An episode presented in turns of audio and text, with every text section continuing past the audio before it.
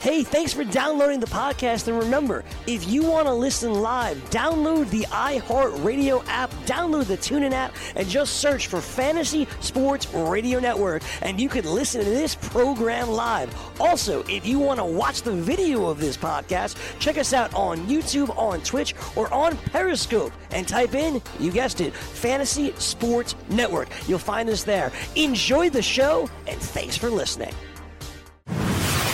You're listening to the Fantasy Sports Radio Network. Game time decisions.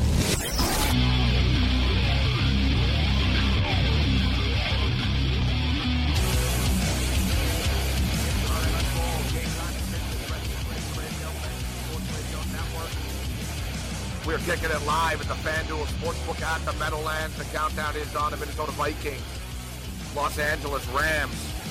Thursday night uh, football. A football game in which um, a lot of question marks about this game. Is the point spread too high? Are the Rams really some sort of super team? Um, are people out there aware that Akeem Talib and Marcus Peters are not playing in this football game? I guess it's not official with Marcus Peters, just like it's not official with Dalvin Cook uh, either as well. We got the New York Yankees kicking the crap out of the Rays uh, here. A uh, bunch of afternoon baseball. People betting uh, the ponies from Belmont uh, Park. It's a busy afternoon here at the FanDuel Sportsbook at the Meadowlands Racetrack. Uh, Cam, we got to get you down here to the racetrack one of these days. Uh, you'd fit right in. Yeah, Morency, I hear the party there, man. Like, uh, in the in the intro, it was so loud there. I just heard like the horse odds, and then I heard like people you talking to people.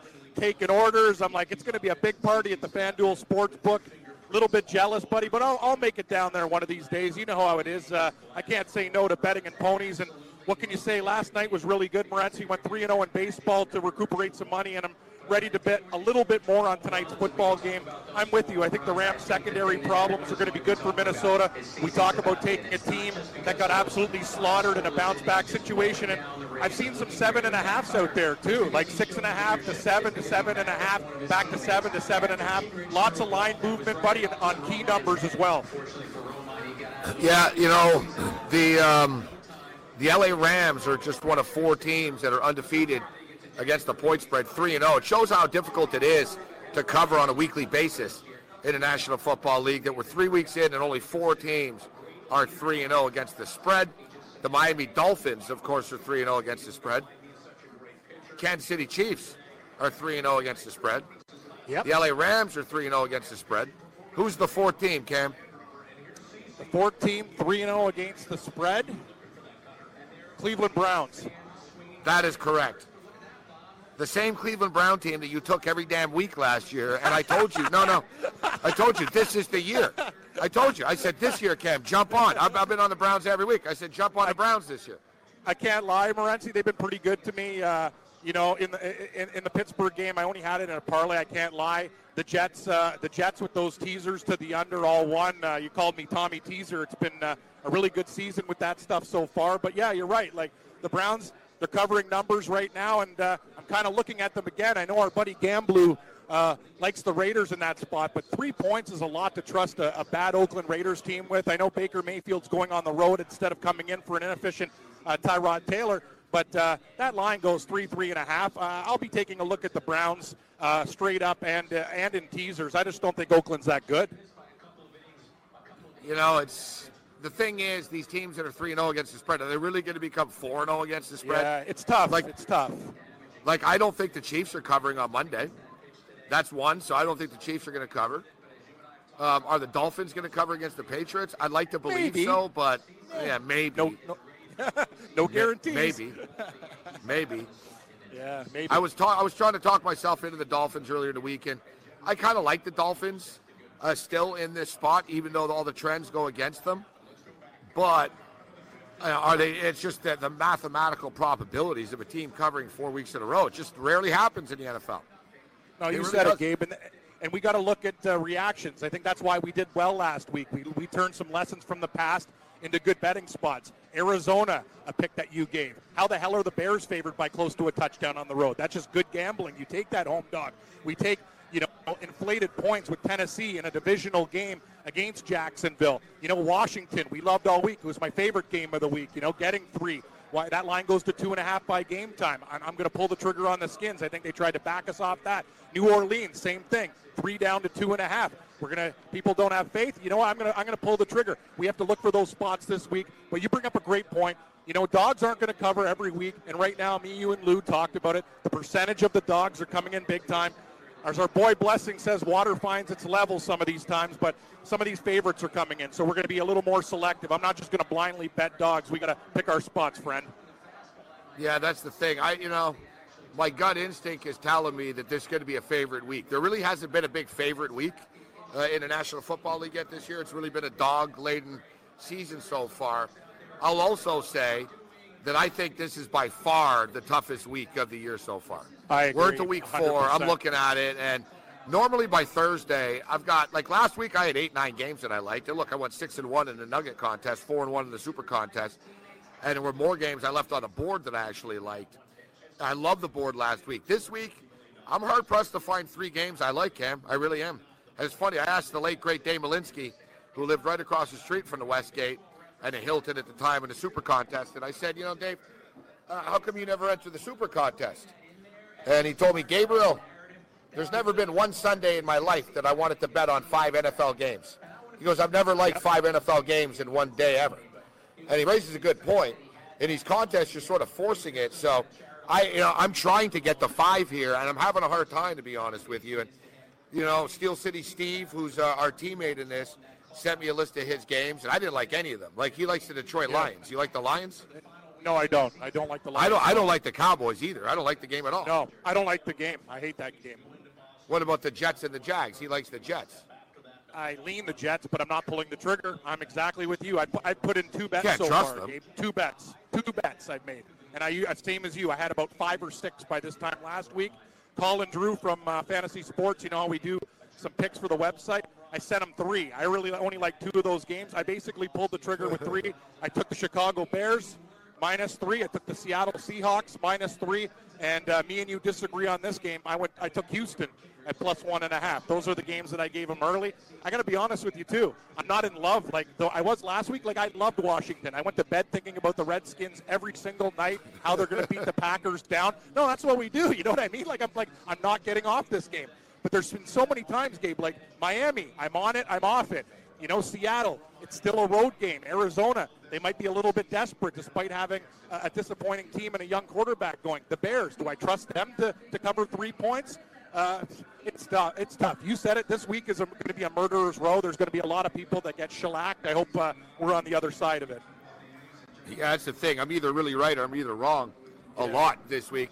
That's why... Um, That's why we have uh, guests like Whale Capper. Uh, yeah, Whale Capper us. could come on there. Yes, yes. Maybe yeah, he'll uh, give us some insight. He's a Duke grad. Duke. Yeah, he's smart. He, he's smart. A little disappointed to hear that, to be honest. Yeah, I got to be honest with you, too. I really like Whale Capper, too. Uh, I heard it in your voice, too, when he said Duke. I just heard the... Uh, I just well, he lives, I, I kind of saw he, Like I told him. Well, I told him. I said, you live in Long Beach. I said, I, you know, Whale Capper, I said, I was really hoping you were going to tell me you were like, Cal Irvine, Cal Poly, or yeah, Riverside, yeah, yeah. or something, you know? Yeah, yeah, so, so, yeah. The Anteaters, yeah, any anything but Duke, but hey, got to give Duke credit. Their uh, college football team's covering a lot of numbers this year, Gabe. yeah, yeah, they are. Yeah, this, so the Carolina Panthers have covered two of the games uh, as well. Yeah, so far, two you, and Matt. one. I was on Carolina last week with you. Uh, I, we disagreed with Whale Capper. I just thought, uh, you know, a lot of, and that's the thing. Cincinnati was a publicly bet underdog. They usually go to die. And uh, Carolina took care of business. Cam Newton's not getting any respect. McCaffrey had big numbers. Uh, you know, it'd be nice for fantasy owners of McCaffrey to get some touchdowns, but Newton kind of vultures those touchdowns at the line because he's such a big force there inside the five. But, uh, you know what, Carolina, I, I, I like where your bet's going. I think this team's off the radar. If they can get a little bit healthier, I think they're going to be very dangerous. As we've seen, Gabe, it's kind of like the Rams and everybody else in the N F C. Uh, there's a lot of question marks there. The um, Carolina Panthers already have a bye week this week. I know. I, I, that's, that's, that's not cool. That's too I, early I, for a bye. Yeah, it's kind of throwing – it does feel a little early for a bye, doesn't it? Kind of kind of throws us off. I was looking. I'm like, what's the Panthers line? Where's the Panthers game? What's up, boss? How you doing? You all right? Good stuff, man. Good stuff. Um, you're, you're the gre- You're the concierge. You're the greeter too, Morenzi. You just do a show. What's up, boss? Hey, how you doing, man? yeah, yeah. Pe- people are rolling in here. They don't realize I'm yeah. live. They're coming, they're coming up. Yeah. Hey, what's going on, man? What's going on? They think you're just talking into the, the snowball mic there. No, it, it's it's a busy day. There's a lot of pony action going on too. And one of these guys is a big some... dude, Cam. Guy's a big dude, yeah. man. Guy's giving me this look. I'm thinking, oh shit, fuck. What's going on here? like, I'm He comes over, he's like, what's up, boss? I'm like, hey, man. Yeah, exactly. Just doing a radio me, show, man. They call me O G here now. Oh, nice, nice. Yeah, like, yeah, yeah. I, they, it's not, I think it's not original gangster. It's an uh, old guy. oh, old guy. I thought it was the strain. You know how they have, like, Larry yeah, O G yeah, yeah. or Morenzi O G? Maybe you could just say, hey, that's my uh, strain nickname, O G. Good yeah, stuff. Yeah, yeah, yeah. Yeah, I think people oh, did miss not- Wow. People, people miss Pol- me here. Polish lady in my backyard, Gabe. Holy jeez. Uh, yeah, she looks uh, she ch- chasing her dog there. Uh, no, she's actually looks. She's wearing leather and looks really good, though. But, uh, yeah, her pooch is loose in uh, my backyard. Maybe I'll say hi at the break, but I think she's going to get her. Anyway. You gotta, yeah, it's going to be a busy busy activity. You, you, busy, you got a dog loose tonight. In the yard. You got a yeah, dog loose. Dog loose, it's, dog loose. so it's yeah. it's symbolic there to take the Vikings tonight. Underdog. Yes, yes, the pooch. I like that. Yeah, I'm already I'm already on the Vikings. I wish I waited a little bit more. I got seven flat on my book at seven and a half now. Uh, the total I really don't know what to do with. I know you t- you were talking about in teasers maybe going to the over. I'm not I'm not sure, Gabe. I I, don't, I really don't know. I think the Vikings defense maybe will step up, but. It seems like a low number. What's the total? forty-nine. So all they got to get to is forty-two over. We should we should have that many points in the game. It's come down to forty-eight and a half. It's come down to forty. I do like the teaser. forty-one and a half plus fourteen. Yeah, you get that extra cushion with the Vikings too, which I do like. Sometimes, hey, you've been saying hey, teasers were what put the lights on in Vegas, but this year I've been more selective with the teasers, and they've been working. Like these N F L numbers are sharp. So you know what I mean? The prime time games have been pretty close. Yeah. They have been a lot of middle jobs, right? Like, so, you know what I mean? I was actually thinking that the Vikings to both sides of the teaser, but, uh, you know, we still got some time to, to, to put in that one. But I'm on the Vikings already, plus seven. Yeah, we're going to try to find out if uh, Dalvin Cook is playing. We'll keep our eye on this. If anyone in the booth as well at Master Control, Studio thirty-four, can let us know uh, if, if something slides through the cracks here as far as Dalvin Cook's status uh, for tonight's football game. I think he's playing, personally. I, I believe he's playing. Yeah, I think he uh, will too. I, I think they're just sort of being coy with it a little bit. I, I there was an insider that said uh, sources close to the Vikings say that Cook, Cook's going to be good to go. What's Zimmer going to say? Oh yeah, he's fine, right? You know, Zimmer's trying yeah. to keep everyone guessing. It's the same thing with like Josh Gordon this week. It's not a certainty unless I miss something that Josh Gordon's playing. It's like Belichick is sort of keeping it up in the air. I guess he's active, yeah. but will will he play or not? It's too bad. You know, it is, you know, I was thinking it's a shame in a sense there's so many injuries coming into this game because it's harder to cap the game in a way. But it really isn't because that's what the N F L is. There's always injuries. And it's just starting earlier this year. It's week four, and it's a war of attrition. Depth counts. And the Rams, Cam, they spend a lot of money on their players, the Rams. You know, hell, Brandon Cooks makes eighty-three million dollars. The guy got like fifteen million dollars guaranteed. Uh, Aaron Donald got paid. Goff got paid. Like, you know, Goff, um, you know, on, on an earlier deal, but he's been set up. Everyone's got, you know, Gurley's got a ton of money. Woods got a big deal. Everyone's got paid on this team, basically, which means there's no money for backups. Like, their depth is kind of, they're kind of thin. Like, they got a ton of stars, but after that, they're rolling the dice with a lot of guys. And to me, Akeem Talib isn't as good as he used to be a couple of years ago, but he's still no. pretty freaking good. He's still a top-tier cornerback. He's just not, like, the best cornerback anymore. Marcus Peters gets burnt, but he also makes a lot of big plays. Yes, he does. I don't see how – I think people are underestimating the loss of Talib and Peters here tonight.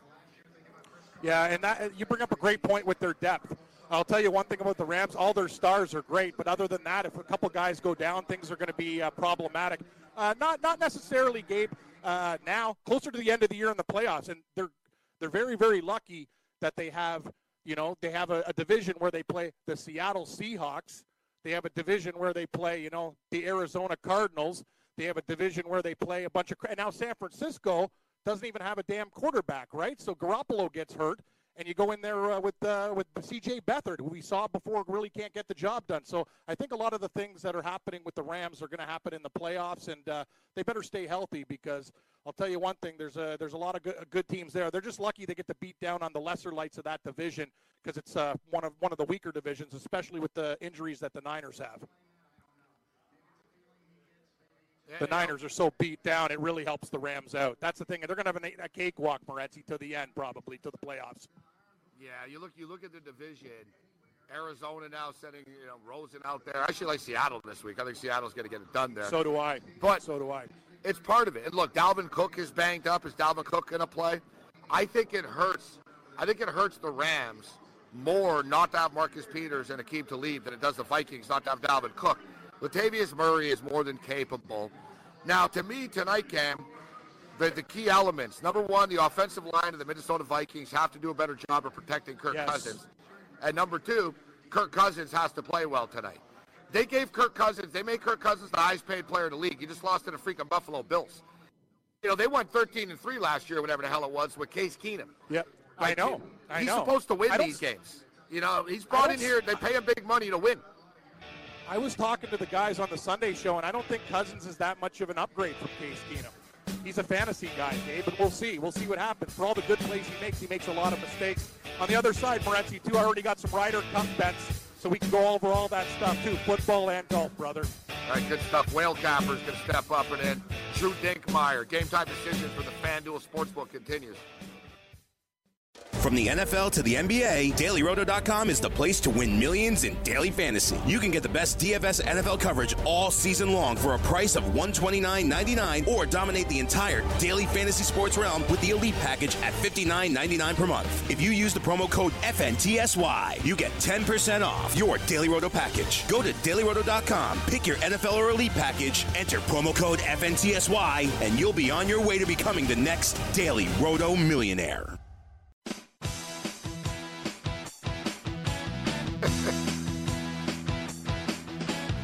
I can't help but laugh, man. There's a dude here, like we call him Larry David, Cam. He looks like Larry David. There's a lot of guys in New York, New Jersey who look like Larry David. Yeah, we've it's got the look. We've got the video. We've got the video stream going up. If you go to my Twitter account, twitter dot com slash sports rage. If you're tuning in right now to the radio and you want to jump in the chat, it's on uh, on my YouTube page. Audio, of course, on Fantasy, but uh, this this dude's here all the time. Well, I'm here all the time too, but. He's a big, big fan favorite amongst the Rageaholics, and uh, everyone just loves him. We call him Larry David. Uh, no, this guy's the best. You'd love him. Like, uh,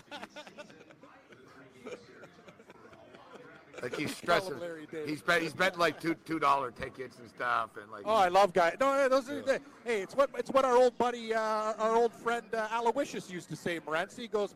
The thing about running the book is you got the big fish, but we need lots of minnows to keep it going too. You want it's basically like a big, big waterway, and you got big fish, you got little fish, but you need the little fish for all the big fish to survive too, right? You want everybody to play. All right. So uh, speaking of playing, let's uh, bring in a man who plays uh, plays the game pretty well. Uh, yep. Let's talk. Let's talk some N F L football with uh, Whale Capper. You can find him over at sportsbook review dot com and of course uh, on Twitter. Um, whale underscore Capper. Whale Capper kicking it in Long Beach, California. What's up, Whale Capper? How you doing, buddy? Oh, you know, pretty, pretty, pretty good today. Yeah, light, life's good on the coast, huh? Oh, my goodness. Are you kidding? Life's the best on the coast. You know, weather's weather's been pretty nice here on the East Coast, actually. Surprising. I've been, oh, I've been wearing... I love it when this, this time of year is the best, man. Oh, yeah, for sure. Nice. Yeah, hey. Open up the windows. Grab, grab. You know what? You sleep nice. You don't sweat at night. I love that because, uh, Morency, you know I like this. I sweat a lot, so this weather's perfect. eighty-one degrees here today. Ooh, beautiful. Wow, that's nice. That's red San Diego perfect weather. Fall day. Wow. Beautiful. Yeah, yeah. eighty-one degrees. So Giants and Saints will be playing right behind us. Uh, Will Capel, we're at the uh, FanDuel Sportsbook uh, at the Meadowlands. And I always get a kick because every time I roll in here in, in a taxi, and uh, they got a pretty good deal here. I've, I've learned something. So basically now you take the train from Penn Station to Secaucus, and at Secaucus, you, you're going to like this, Ken, because they're trying to get business at the Meadowlands. They give you a free twenty-five dollars taxi voucher. That's amazing. Yeah.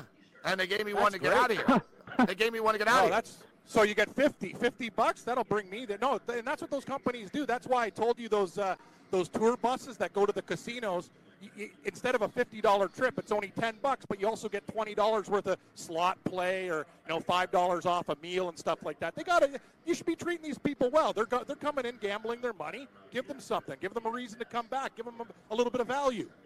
Now, there is, there is, and Drusilla in the chat raised a good point, and it is true, and even a guy in Secaucus told me that. Because I said, oh, it's a pretty good deal, a twenty-five dollar voucher. He goes, yeah, you know, it's a good deal paying three fifty at the Port Authority for the bus. Yeah. That's a real good deal. Yeah, and I asked, I said, yeah, but how long does that really take anyways? So now, I swear, I'll try the bus, all right? Because everyone told me the same thing. I'm scared I'm going to get stuck in traffic for like ninety minutes on a bus. But everybody says, no, no, it's thirty to forty minutes. And to be honest, when you add up my train to Secaucus and in a taxi out here, it took me about thirty to forty minutes. Yeah. So, yeah, so you're right. I think that next time I'll just do the Port Authority bus. But nevertheless, that's just an inside tip for people in the area.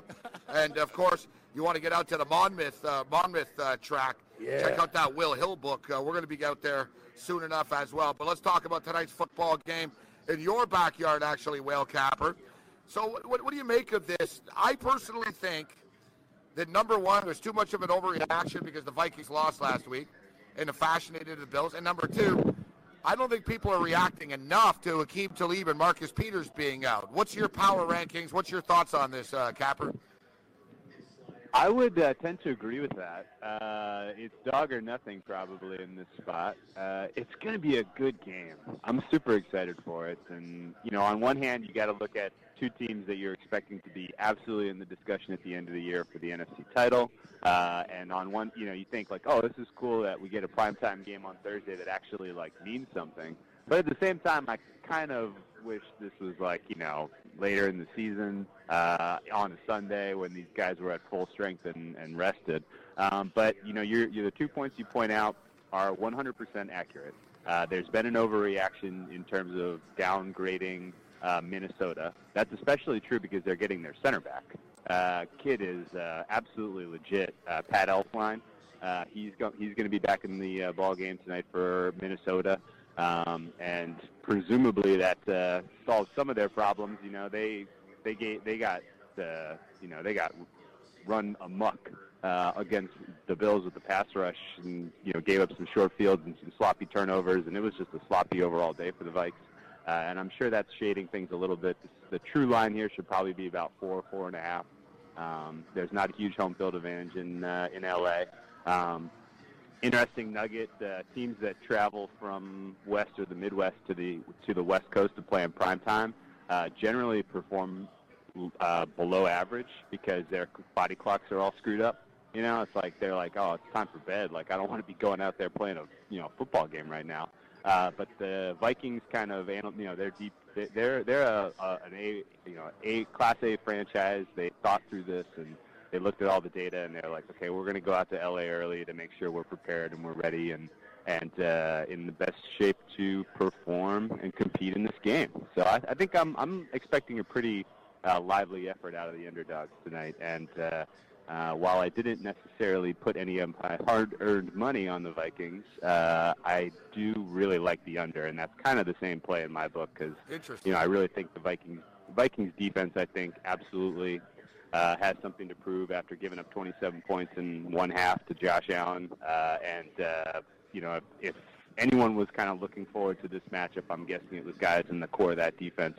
Uh, and they're going to want to um, kind of step up and remind the world why they're uh, among the best in the league. So uh, I took under forty-nine. I think that's uh, probably a little – there's a little more edge there than on uh, Vikings. What's the current number on Vikings? Like seven? Seven, seven is yeah. it up seven, seven and a half? Seven flat, yeah. Seven flat. Yeah, yeah seven flat. If uh, if there's like some kind of public, like you know, public steam stepping up to seven and a half, maybe as you get closer to kickoff, I'll probably get take a Vikings seven and a half position. But uh, I wouldn't necessarily lay a whole bunch of juice on that. But um, that should be a great game. I'm excited for this one. I like the Vikings as well, but as Whale Capper mentioned, Cam, and I talked about this stat uh, earlier in the day today. Um, I did a video actually for FanDuel, and I brought it up. The teams that travel through two time zones, Cam, on Thursday night football So not just one time zone, but two time zones. Yep. They're zero and ten straight up. Uh-oh. Ooh. Oh, I knew it was bad. I know. Yeah, yeah, that's bad. Yeah, that's real bad. That's that, that's a, that's debacle bad. Yeah. I know. zero and ten, but like you said, man. Zimmer and the Vikings. I like the fact that they rolled in earlier on Tuesday. Yes. And how yes. about this, guys? You know, it's you know the Ram. L A is a weird town, right? I mean, when the Rams got there, you know, they were getting forty, fifty thousand people. People jumped on the bandwagon more uh, once once they started to get good. But this is an early start there, guys. It's gonna be like five twenty there, five fifteen. You know, the the Ram yeah. players aren't used to playing on a Thursday afternoon at five o'clock either. I think, you know, the Vikings' body clocks are going to be in sync. And like Will Cowper stated, I like the fact, I think if you're the Vikings, it's like anything in life. If you screw up, you're like, let's do it again right away, right? You want to you want to try it again yeah. right away. Oh, yeah. Exactly. It's Great almost point. like, it's almost like, yeah, it's a short week, but I guarantee you to a man, every one of these Viking players would have said, man, I'd like to play right now, like earlier in the week. You know what I'm saying, Will Cowper? Like they want to get back out there after that I, humiliation. That's a great. You know, you try to you try to tease out edges based on motivational angles in, in the N F L just because that's the way it goes, and I think you're onto something there. I appreciate that. Well, coming okay. from a Duke guy. Yeah, uh, yeah exactly, Morency. You're, you're, you're, you're a smart guy, Morency. You're sharp. Hey, Whale Capper, interesting. Uh, let's take a look at some of these other games on the board, and Gabe uh, Gabe will like this one too. I know you were on Cincinnati last week against his Carolina Panthers. Carolina got it done. I know. Look I at can't... this line. yeah, Look yeah. at the line movement yeah. in the Cincinnati Atlanta game. Carolina, it's crazy. Carolina, uh, yeah, I, let's talk about that. But if, before we get there, Carolina cannot sure. rack up a win this week. Thank God, I get a reprieve. Carolina putting yeah, up you win. Get the bye week. they, they kick. They cannot accrue a win. So I, I like it. This week. You uh, know what? It could catch up to yeah, them. They'll get in the but, bye week so early. Uh, it's too early for I a bye agree. week. But go on, Will Capper. Yeah. Oh yeah, week yeah week four buys were always were always a nightmare. When your team gets a, an early buy, you always kind of shake your head. But um, yeah, with the, you, you mentioned the line move in the Cincy uh, Falcons game. That makes yeah down, down really to four. little sense to me. Like so, some line moves make all kinds of sense. That one, that one is an absolute head scratcher. Uh, I almost want to say that's a dummy move at some point, and you're going to see heavy duty influential money come back on an, on Atlanta on Sunday or something like that. Because this is a great spot for Atlanta. I'm tapping this at a seven-point game. Uh, Cincinnati's second week in a row on the road. We know how impactful that is early in the season. They're going to be a little bit tired, a little bit lethargic. They're going back uh, to um, play out-of-conference opponents. Uh, you know, to a degree, at two, you know, they sit at two and one. They still probably feel like, you know, they've had a pretty successful season to this point. Uh, could catch them a little bit on their heels against an Atlanta team that desperately needs a win. Uh, this is Atlanta's third week in a row at home. Um, the comfort, you know, the comfort and the confines of that uh, beautiful dome with their offense clicking like they are, I think is going to be extremely effective against a Cincinnati defense that I had hot, much, much stronger expectations for coming into the season than they've proven out. Uh, they gave up a pretty soft twenty-three points to Indianapolis. Um, they gave up a ton of points and yards to Baltimore in a game that they should have just put them away. Uh, and then against Carolina last week, we saw them concede one hundred eighty-four on the ground to Christian McCaffrey. Now, a lot of this is because they haven't had Vontaze Perfect in the lineup. He's still going to be out for this game, so that's huge. Uh, and, uh, you know, this to me, this feels like uh, Carolina, I mean, sorry, like Atlanta, uh, last chance to kind of get a win in this three, three uh, week homestand uh, before they set out on a much tougher stretch of their schedule. I think they get it done.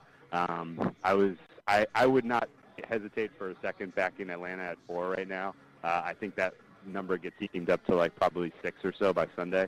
Uh, and um, the total as well is interesting. That thing got fed up in a heartbeat from forty-eight to fifty-one or whatever, and then it's just kind of sat there. Um, fifty-two I wouldn't now. be surprised. fifty-two fifty-two Oh, well, I, I would yeah. say at like Kenny and Chris and, and the really sharp offshores, they haven't really budged off fifty-one So I, I'm not sure, you know, fifty-two might be they're trying to protect themselves or they're trying to, you know, they're preparing for a public onslaught of the over on Sunday or something like that. But whatever the case is, the, um, uh, you know, the team total for Atlanta is probably a sharper look than the full game over right now. I could see, you know, Dalton, Andy Dalton threw four picks last week. I almost feel like we talked about this, and I was like, well, as long as Dalton doesn't, like, throw three in, you know, the, the Bengals are five dogs here. And he throws, he goes and throws four, so he, he outdid himself. Uh, and, you know, we've seen in the past, he's a confidence guy, uh, and you can, you know, there could be a little bit of a shadow, you know, throwing those four picks. He comes out, he plays a little bit more conservative. He's not trying to sling the ball as well, and he maybe doesn't take advantage of the fact that Atlanta has a particular weakness right now in their secondary. They lost two safeties. They lost their most important linebacker. Uh, the Atlanta defense is probably bottom five in the league. But uh, all that said, um, you know, Atlanta to me is the right side in this one, and the, the line mover is, is a complete head scratcher. There's two games that I find real intriguing. I want your opinion on, uh, Will Capper. Tampa Bay Buccaneers, Chicago Bears.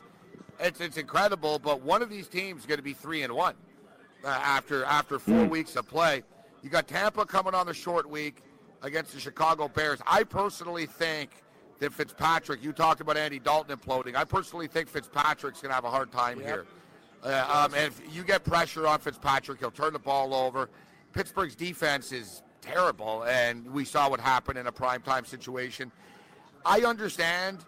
And listen, I was I was on Arizona last week. Like, I don't ride teams. Like, I'll jump on and off the wagon. And, you know, I didn't you think the Bears should be six-point favorites. And now I just see the Bears in a pretty good spot here. When I look yes. at this game, I yeah. think the Tampa yeah. implodes. Short week, vicious defense. Uh, the other, I guess, devil's advocate, oh, Trubisky this and four point nine yards per attempt and that. But I just think on a short week, Fitzpatrick's in a lot of trouble against uh, Khalil Mack and this vicious Bears defense. I love this look. Uh, I wouldn't shy away from backing the Bears in the heart at all, uh, and for all the points you mentioned. Uh, I think the likelihood that Fitzpatrick plays himself out of a job in this game is very real.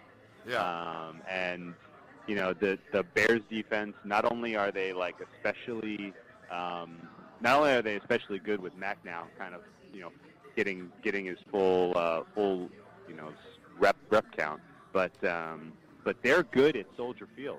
That field has long grass, it's slow.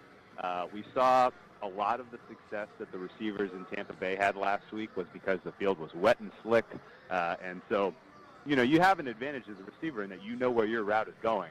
And you play in a, you know, you're playing a bunch of average defensive talent like Pittsburgh has, and you have the advantage of, you know, you're going to be able to get them on their heels because it's wet out there, and you can get guys wide open, and it's a lot, hell of a lot easier for Fitzpatrick to hit wide open windows than it is if he's, you know, if he's got a much tighter coverage. And on top of all this, the Bears are a ball hawking unit. They turn the ball over well. We've seen Fitzpatrick already start to slip into a little bit of his, you know, his old turnover-prone self. Uh, if that, you know, he's he's a waxing and waning kind of guy, and he certainly feels like he's waning. And, and I could entirely see a five-turnover, four-turnover type of performance uh, where, uh, you know, this is the last we see of him in twenty eighteen. Um, my play on this one, I'm going to go under. Uh, I think forty-six is laughably high for a Soldier Field game uh, with uh, two teams that have good matchups on defense for the other opponent's strength. Um, the you know the Tampa Bay defense is not good, but they at least can stop the run. Uh, and so if the you know the Bears haven't really figured out how to most effectively use Howard this season. Um, so I'm not like particularly scared of Howard kind of racking up yards and points here, uh, on top of the fact that, uh, you know, if if, it, if they do comfortably handle uh, Tampa Bay, then, you know, they can run out the clock and just, just, you know, shorten the game. You know, this is the kind of game where you look up at, uh, you know, three o'clock and you're like, wow, how is the Bears already in the fourth, you know, end of the fourth quarter? Every other game is like just starting the fourth quarter. So, uh, you know, it's, it's uh, under under forty-six is kind of one of my, my favorite looks of the week. And so, uh, but I like your Bears call too. All right, we've only got about a minute and a half here. Uh, Bills' big win last week. I don't know. It feels like they probably get tattooed this week, but the Packers Packers have failed to cover in six straight home games, Will Capper. It's a big number, too. Aaron Rodgers not one hundred percent. Uh, quick take. We got less than a minute on this one. Bills-Packers. Yeah, I, I, this was an easy one to stay away from. The line is just bizarre. No way. You know, we, we saw pack, the Packers and the Vikings. We saw them play in Lambeau, and they played they played to a draw. Uh, they tied. They and then you know now we see Buffalo was sixteen and a half point dogs last week, and they're ten and a half this week, and that bet down gets bet down to ten. Like, you're telling me that we were really making a six point adjustment? Yeah, for they Buffalo got better by six on points one in a week. week. On one week, yeah. it, that's that's that's utterly ridiculous. It shows uh, so it shows the public value, though, that they remember what yeah. they saw last only all the time. Yeah, exactly. Yes, yeah. yes. Oh, yeah, yeah. No, the, no. The, for sure, the books were expecting public Bills money to come, and so they put a premium on backing the Bills at a, as a double-digit dog for the second straight week. Uh, but uh, you know, that to me, that's still it's still a dicey proposition. Uh, laying you know laying ten points in the N F L is, is rough, uh, even with Aaron Rodgers uh, in Lambeau, where he guy comfortably scores twenty-eight every game. Uh, you can so, find you know, uh, the, the Packers' defense. Yeah, yeah. You can find Whale Capper. Unless you have, you have time, you want to hang on to the other side of the break, or you got to go Whale Capper. Five seconds to the side. Oh, yeah, sure. All right, hang on. We'll be right back with Whale Capper. Back, he's staying. Did you know that you can listen to this show live on the award-winning Fantasy Sports Radio Network? Listen on the iHeartRadio app, the TuneIn Radio app, or download the Fantasy Sports Radio Network app. The Fantasy Sports Radio Network is the only totally free, twenty-four seven, three sixty-five Fantasy Sports Network of its kind without a subscription. Check out YouTube Live on the Fantasy Sports Network YouTube page and participate in the program in there, where you can ask questions, discuss the topics with other fantasy enthusiasts, or tell everyone that you disagree. Call into your favorite show and ask your question. The number is eight four four, eight four, F N T S Y. That's eight four four, eight four three, six eight seven nine. The Fantasy Sports Radio Network, your free fantasy source, twenty-four hours a day.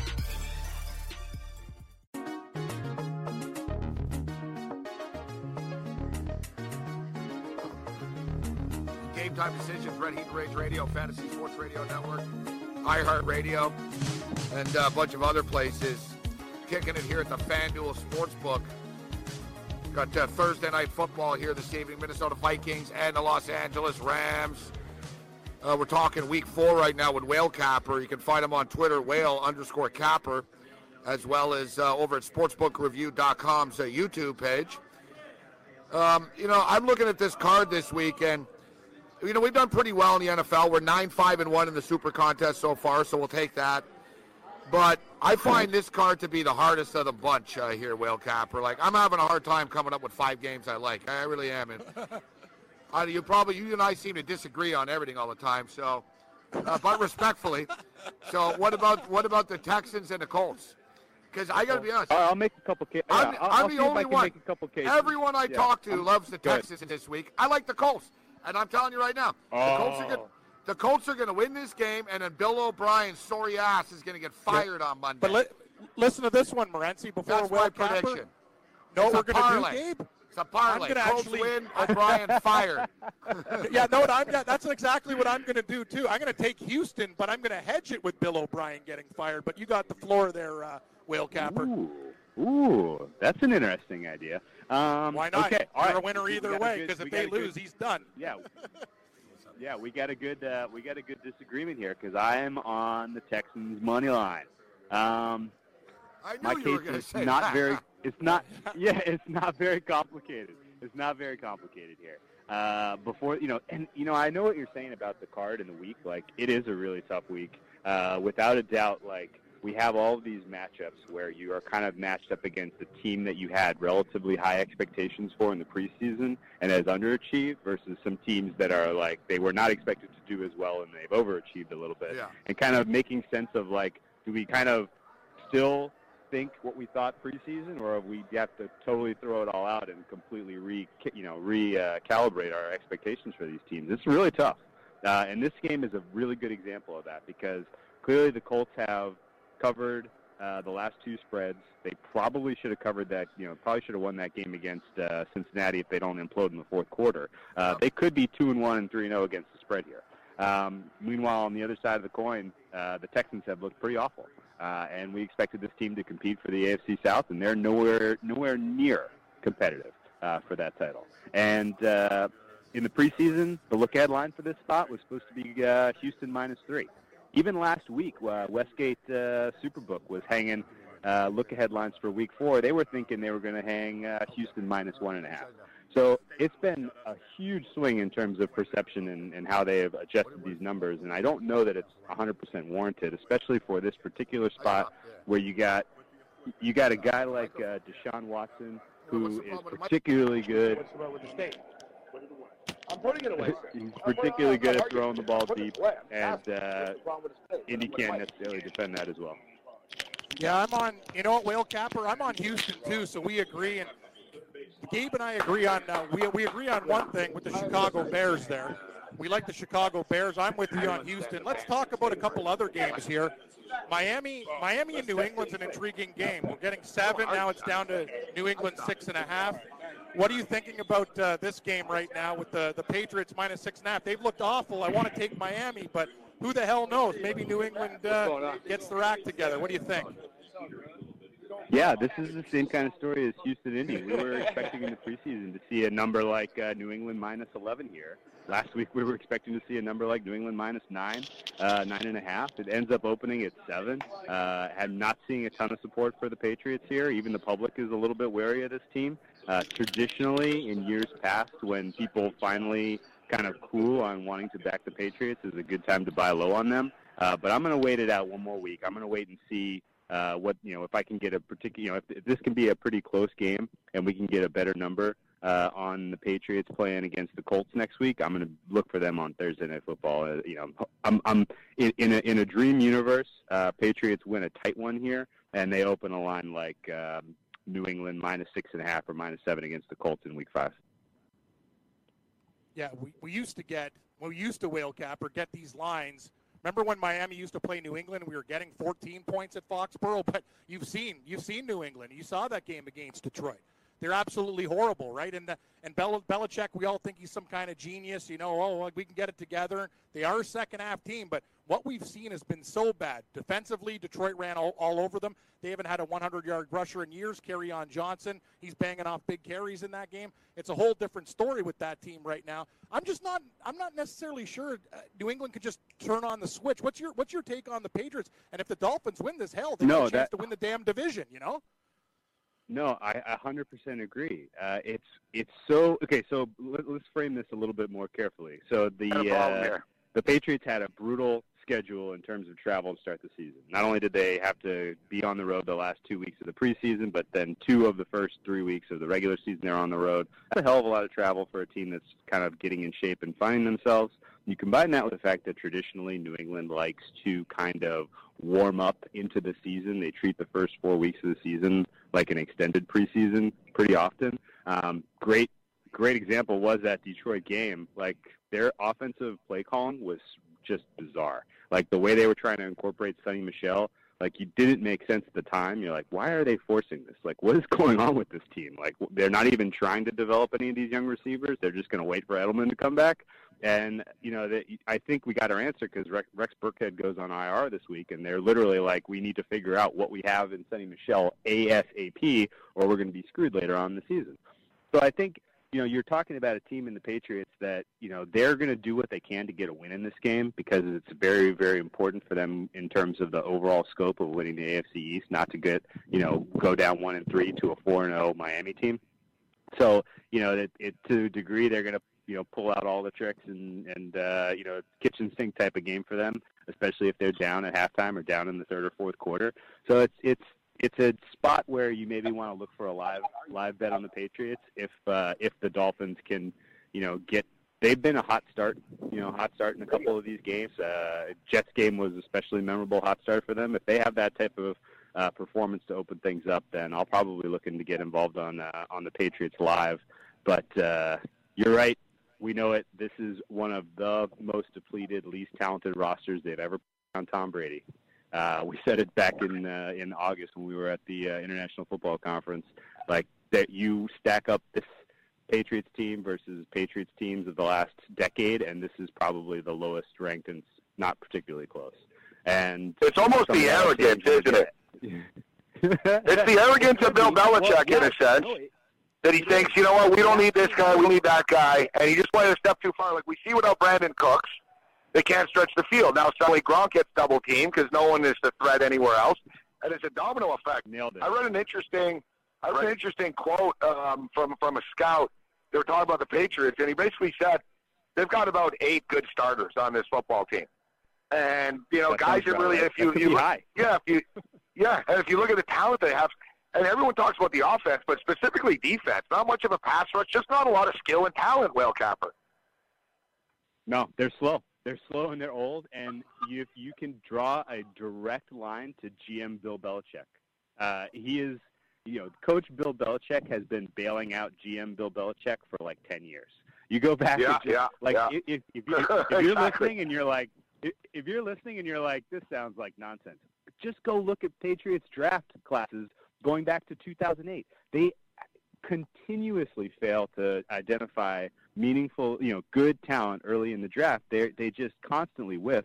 You look at this last year's draft talent, half of them are on I R, a couple of them this preseason. You know, they, these guys are not contributing to the team, and, you know, they, they have kind of ad- adjusted their approach since they can't draft. Uh, they kind of try to trade for guys and, you know, use their draft capital to get, you know, me- mediocre players around the league and try to coach them up, but that's not working anymore. You know, the, these guys are not good enough to, you know, Tom Brady can only elevate their performance so much, and as you said with the defense, like, they do not have the horses. They don't have the speed. They don't have the power. They are, you know, they, they can overpower a team with a bad offensive line like Houston, like we saw week one. Uh, but when they go up against a team that has a competent offensive line, good luck. They are going to have a very difficult time getting off the field. And I'm not sure, you know, there's not there's not an awful lot of obvious clues to me that something's going to come and save that.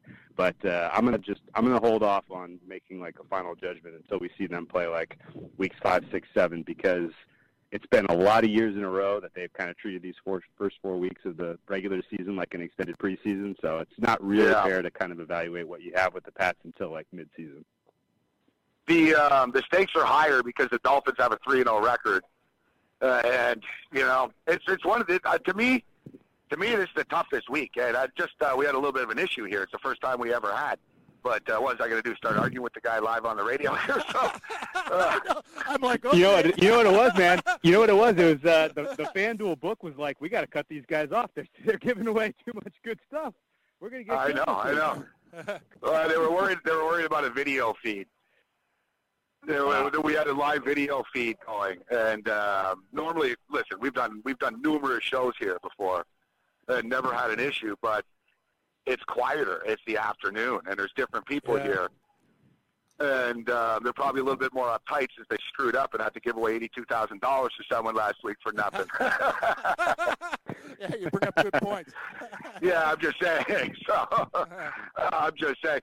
Yeah, I find this week the toughest week of them all, guys. Like, I want to take the Dolphins, but that little voice inside tells me, ah, it's not going to end well. I want to take the Bills, but I'm worried about that one. Yep, How about exactly. the Titans and the Eagles, guys? Yes, Titans line movement, and the Eagles, too. Another tough one. Line movement, too, Morency. You should have pulled you. Uh, you know what? I'll give you credit for that. You liked the Tennessee at four. I'm seeing Tennessee three and a half offshore now, guys. So people people are believing Ooh, Tennessee's win last week. Yeah, well, uh, we'll see what happens huh. with the Eagles. If it can get down to three, I think people are going to pull the trigger, Whale Capper. What's your take? I know Morency liked the Titans at four. Uh, are they a dangerous home dog? What do you think about this game? Yeah, it's interesting. Uh, I felt regret not getting the threes on the open because I was like, that's not a great line. That's going to go up. You know, people are going to be like, oh, when's the second game? Now I'm all in on the Eagles. Uh, but uh, the see that there's buyback is surprising. Um, Tennessee is a team that I am really struggling to kind of figure out their identity, especially on offense. Like, they, you know, we've seen Gabbert play a bunch. Mar- Marcus Mariota clearly is like well below one hundred percent.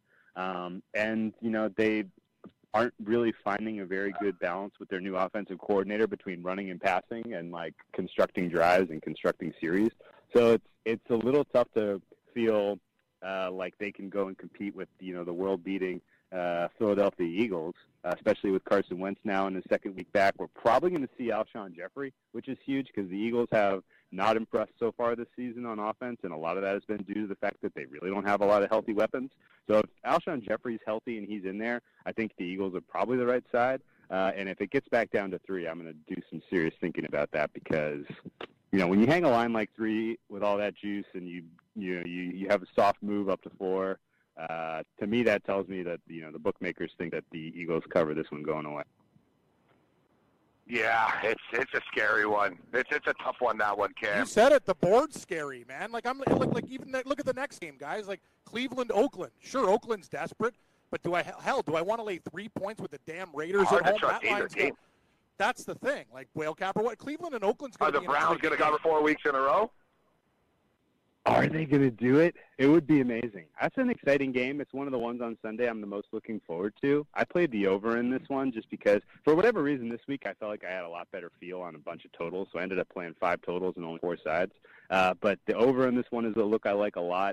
The Oakland defense um, has shown a pretty consistent pattern uh, of falling apart in the second half and in the fourth quarter of these games. Uh, and I would trace that back to the fact that they're not very deep. Uh, they're not doing a very good job of rotating in guys who can make stops and make plays in the first half uh, of these games. And so they can't protect leads.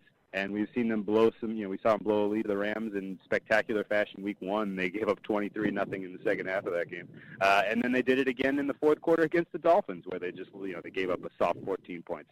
And so I think, you know, that my, my angle on the side heading into this game really is like, if you think you have a desperate Oakland team on your hands and you think you have a Cleveland team that potentially is, you know, still a little hungover from their first win in like twenty years, Uh, it could be an opportunity to back Oakland in the first half and then come back on that and uh, look for a Cleveland second-half play.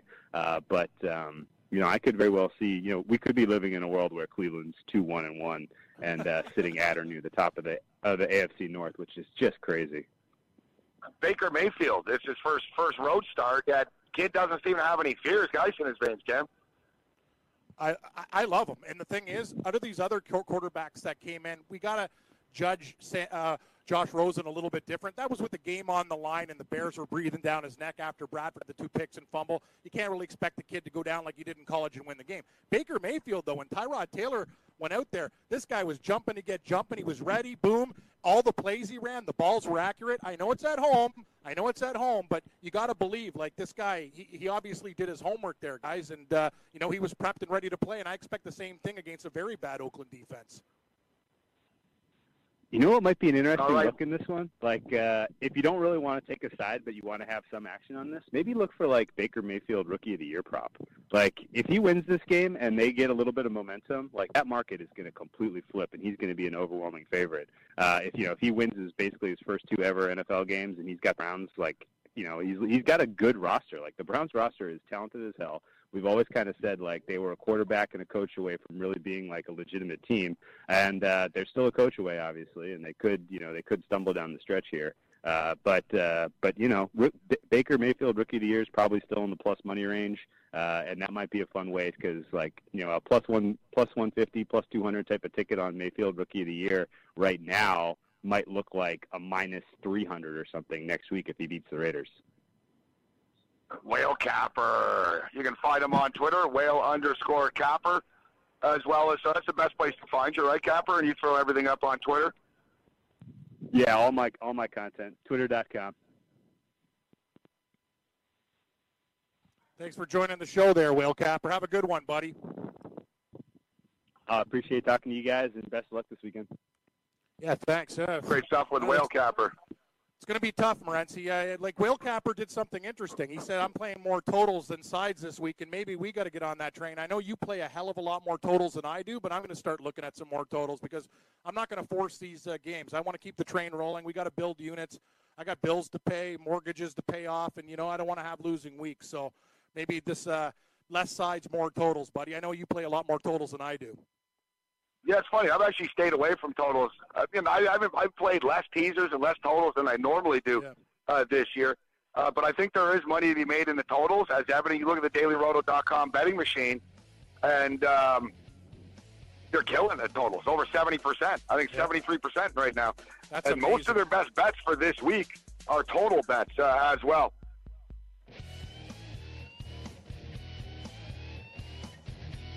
Talk a little golf on the other side, buddy. I got some picks for you.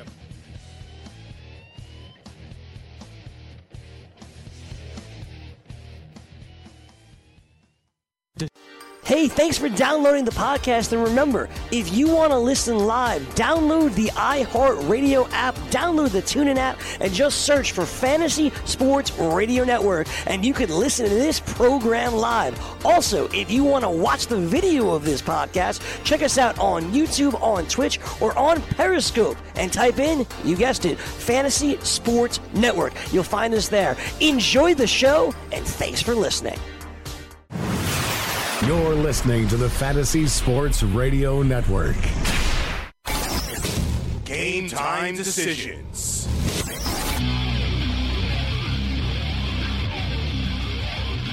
I know, man. No shit.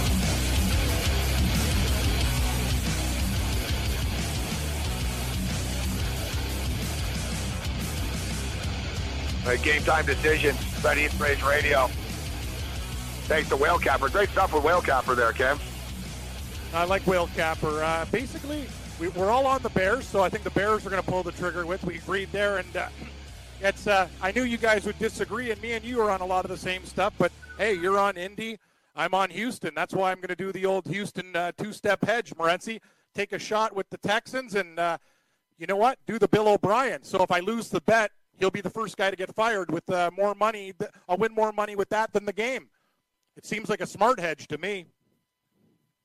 Yeah, if you can find a book that Bill O'Brien is the first coach fired, I would I would take that bet uh, right now. I just don't. Is there anyone else even that could possibly be? like, I, I don't know. see it. I know everyone thinks that, oh, this is the week they're going to show up and they're desperate. They were desperate last week. They should have shown up last week. You know, Bill O'Brien somehow has managed to ruin and contain Deshaun Watson, which is hard to do. You know, Deshaun Watson's so good. Just let him do his thing, yet, no, of course, Bill O'Brien's got him under center. Bill O'Brien's playing too conservative. Bill O'Brien doesn't coach to win. And then uh, what happens? You know, they end up being oh and three right now. And you said it. Take a look at the other coaches that would be on the hot seat. The Raiders aren't going to fire Gruden. They brought him to, to get the, to get them to, to Vegas. That makes absolutely no sense. Cardinals, they got a new coach. They're they're a team in turmoil right now. Can't just fire the guy. The guy just started the job. You look at the, all the other teams. It just Bill O'Brien makes total sense because when you look at teams with expectations, the Patriots obviously, Bill Belichick, like go up and down the list, Gabe. And it's the only one. Like it makes the it makes the most sense right now. We could have got a great number at the start of the year because people like the Houston Texans, but now it seems inevitable. They lose that game. They got to do something. That team's too talented uh, to to piss away the season. Yeah, they the Texans are massive, massive disappointments. They're consistent and perennial underachievers.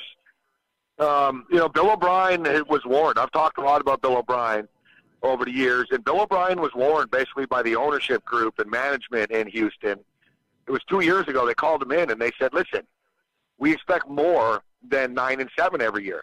I think he went nine and seven four years in a row, which is sort of a model of consistency, but if you look at the salary, you know, the salaries that they have and the money that they spend and the players that they bring in, I mean, you've got one of the best wide receivers in the league in DeAndre Hopkins. You know, they needed a running back. They gave Lamar Miller all this money. I'm not a big Lamar Miller fan, but he's all right. Yeah, he's okay. Um, he's average. Defensively, you know, you had J J. Watt. You've got Clowney. Like, they've spent money. The owner, like, the Houston Texans have never said, no, no, we're not going to pay this guy. Like, they pay people. They pay people big money. And they're not getting results. And O'Brien just can't seem to get more than nine and seven or worse uh, out of this team. And I thought that it was a perfect opportunity with Deshaun Watson being hurt and in the offseason to just sort of start anew here. You know, we all know that Bill O'Brien and Deshaun Watson aren't going to be joined at the hip for the rest of their careers. So it's inevitable. And, you know, really, if they lose this game, I think they can justify it and fire him uh, after four weeks. And I know a lot of people think I'm crazy, and you know Mark Lawrence said, oh, it's way too early. They won't fire. They're not going to fire him yet. They do it. But I think it's compounded, and it's sort of uh, it's it's building up from past years as well, to be honest. Yeah, it is. And there's an expectation. And it's not just that, Gabe. Like, a lot of the time, you know, when you're when we're watching the football games, sometimes I'll check my phone, my fantasy, and I go on the blogs from the local hometown team. It's just he's getting reamed. Like all the all, all the old school football guys in Houston, they they've had enough. The beat writers, like this guy, like the pressure's on, and it's it's getting to be a very very serious position. We talk about Jacksonville; they're ready to take the next step. Hell, Tennessee's beat beaten Jacksonville the last three games. They swept them last year; they beat them this year. Like there's no excuses for the Houston Texans anymore. They should have, with the weapons that they have, be a wicked team. They're not. You can't take care of business against Indianapolis. I agree. That's the only thing to do. You have to make a cultural change. It has to be done.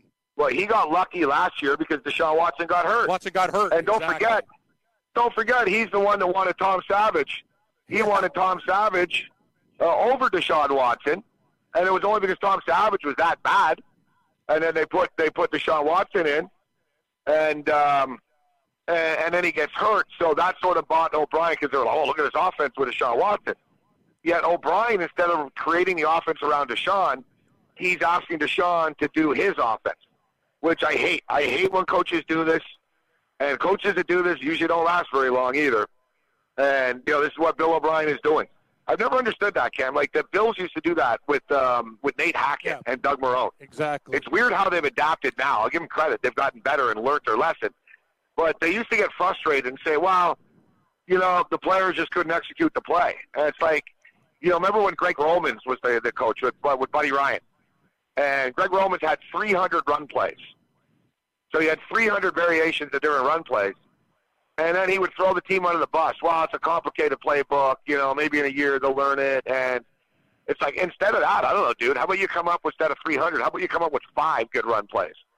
And, and you know, and tailor-made them to the, the, the talent that you have. Like the New England Patriots, Tom Brady, I, I heard he said something interesting once about the complication of their offense. And he was saying it really isn't complicated. No, uh, Brady said that he said we basically run the same six plays, and it's funny that he admitted it. He goes, "We run the same six plays, but variations of the play." Yep, exactly. He goes, "You know, we run the same play, but it might be to the left, it might be to the right, it might be to the middle." And even Brady goes, "He goes, you know, it's better to have a small arsenal of plays that you do really well than this massive playbook that you don't do well, right?" And it makes a lot of sense.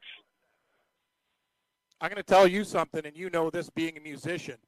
Part of the art of being a guitarist, if you know, you, not everybody shreds yeah, like Joe Satriani. Right? That's the thing. Less is more. And you talk about, like, really good guitarists. And I was like, like you know, I, I listened to some interviews, and some guys are not as good. He goes, you know what you got to do then? Know four chords, but know them inside out. You have variations of that. You could do so many different things. You know that playing guitar. And that's what it's like. Why the hell would you want to do all these other things that you don't know how to do?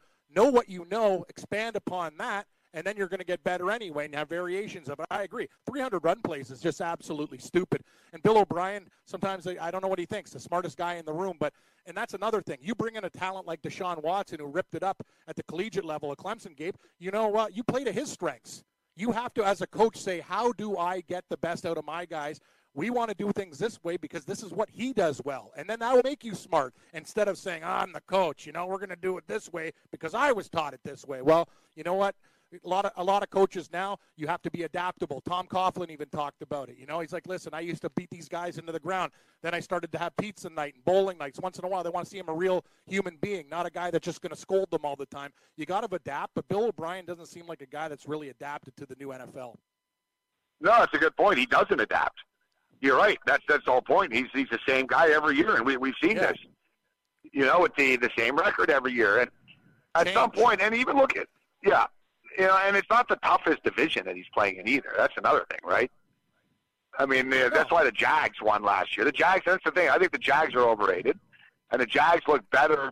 The Jags look better than they really actually are because you look at last year. Um, you know, look, Andrew Luck. Andrew Luck was out. Um, and, um, It's you know they, it wasn't a hard division for the Jags last year. Deshaun Watson was hurt for the Houston Texans. Andrew Luck was out for the Colts. So the Jags basically competed with an average Titans team. Sort of looked a little better than they did. Yet, with that being stated, this game against the Jets this week, I kind of think it's a bad spot for Sam Darnold here. We were talking about Ryan Fitzpatrick yeah. struggling, I think, in Chicago. I can yeah. see Sam Darnold getting confused and the Jags being in a pretty pretty pissed off mood after last week. No, that's a really good point. The Jags will respond well. They're well coached, and the players understand. The Jets still have, they still have problems. And great point that you bring up. Let's take a look at the J- Jacksonville's win now. Does that win against New England? It doesn't impress me at all now. Watching New England, the way they shit the bed against Detroit, I was on Jacksonville that day. I'm like, wow, look what they're doing to New England. Detroit did the same thing to New England. It's a New England problem. It's not that the Jags are, you know, so much better than they were before. Sure, Bortles is getting a little bit more confidence with his throws, and Dede Westbrook and Cole had a good game. But other than that, you know what I mean? When I'm watching the, the results now and looking how bad New England is, is that win that impressive to you, Morency? Not as much as before.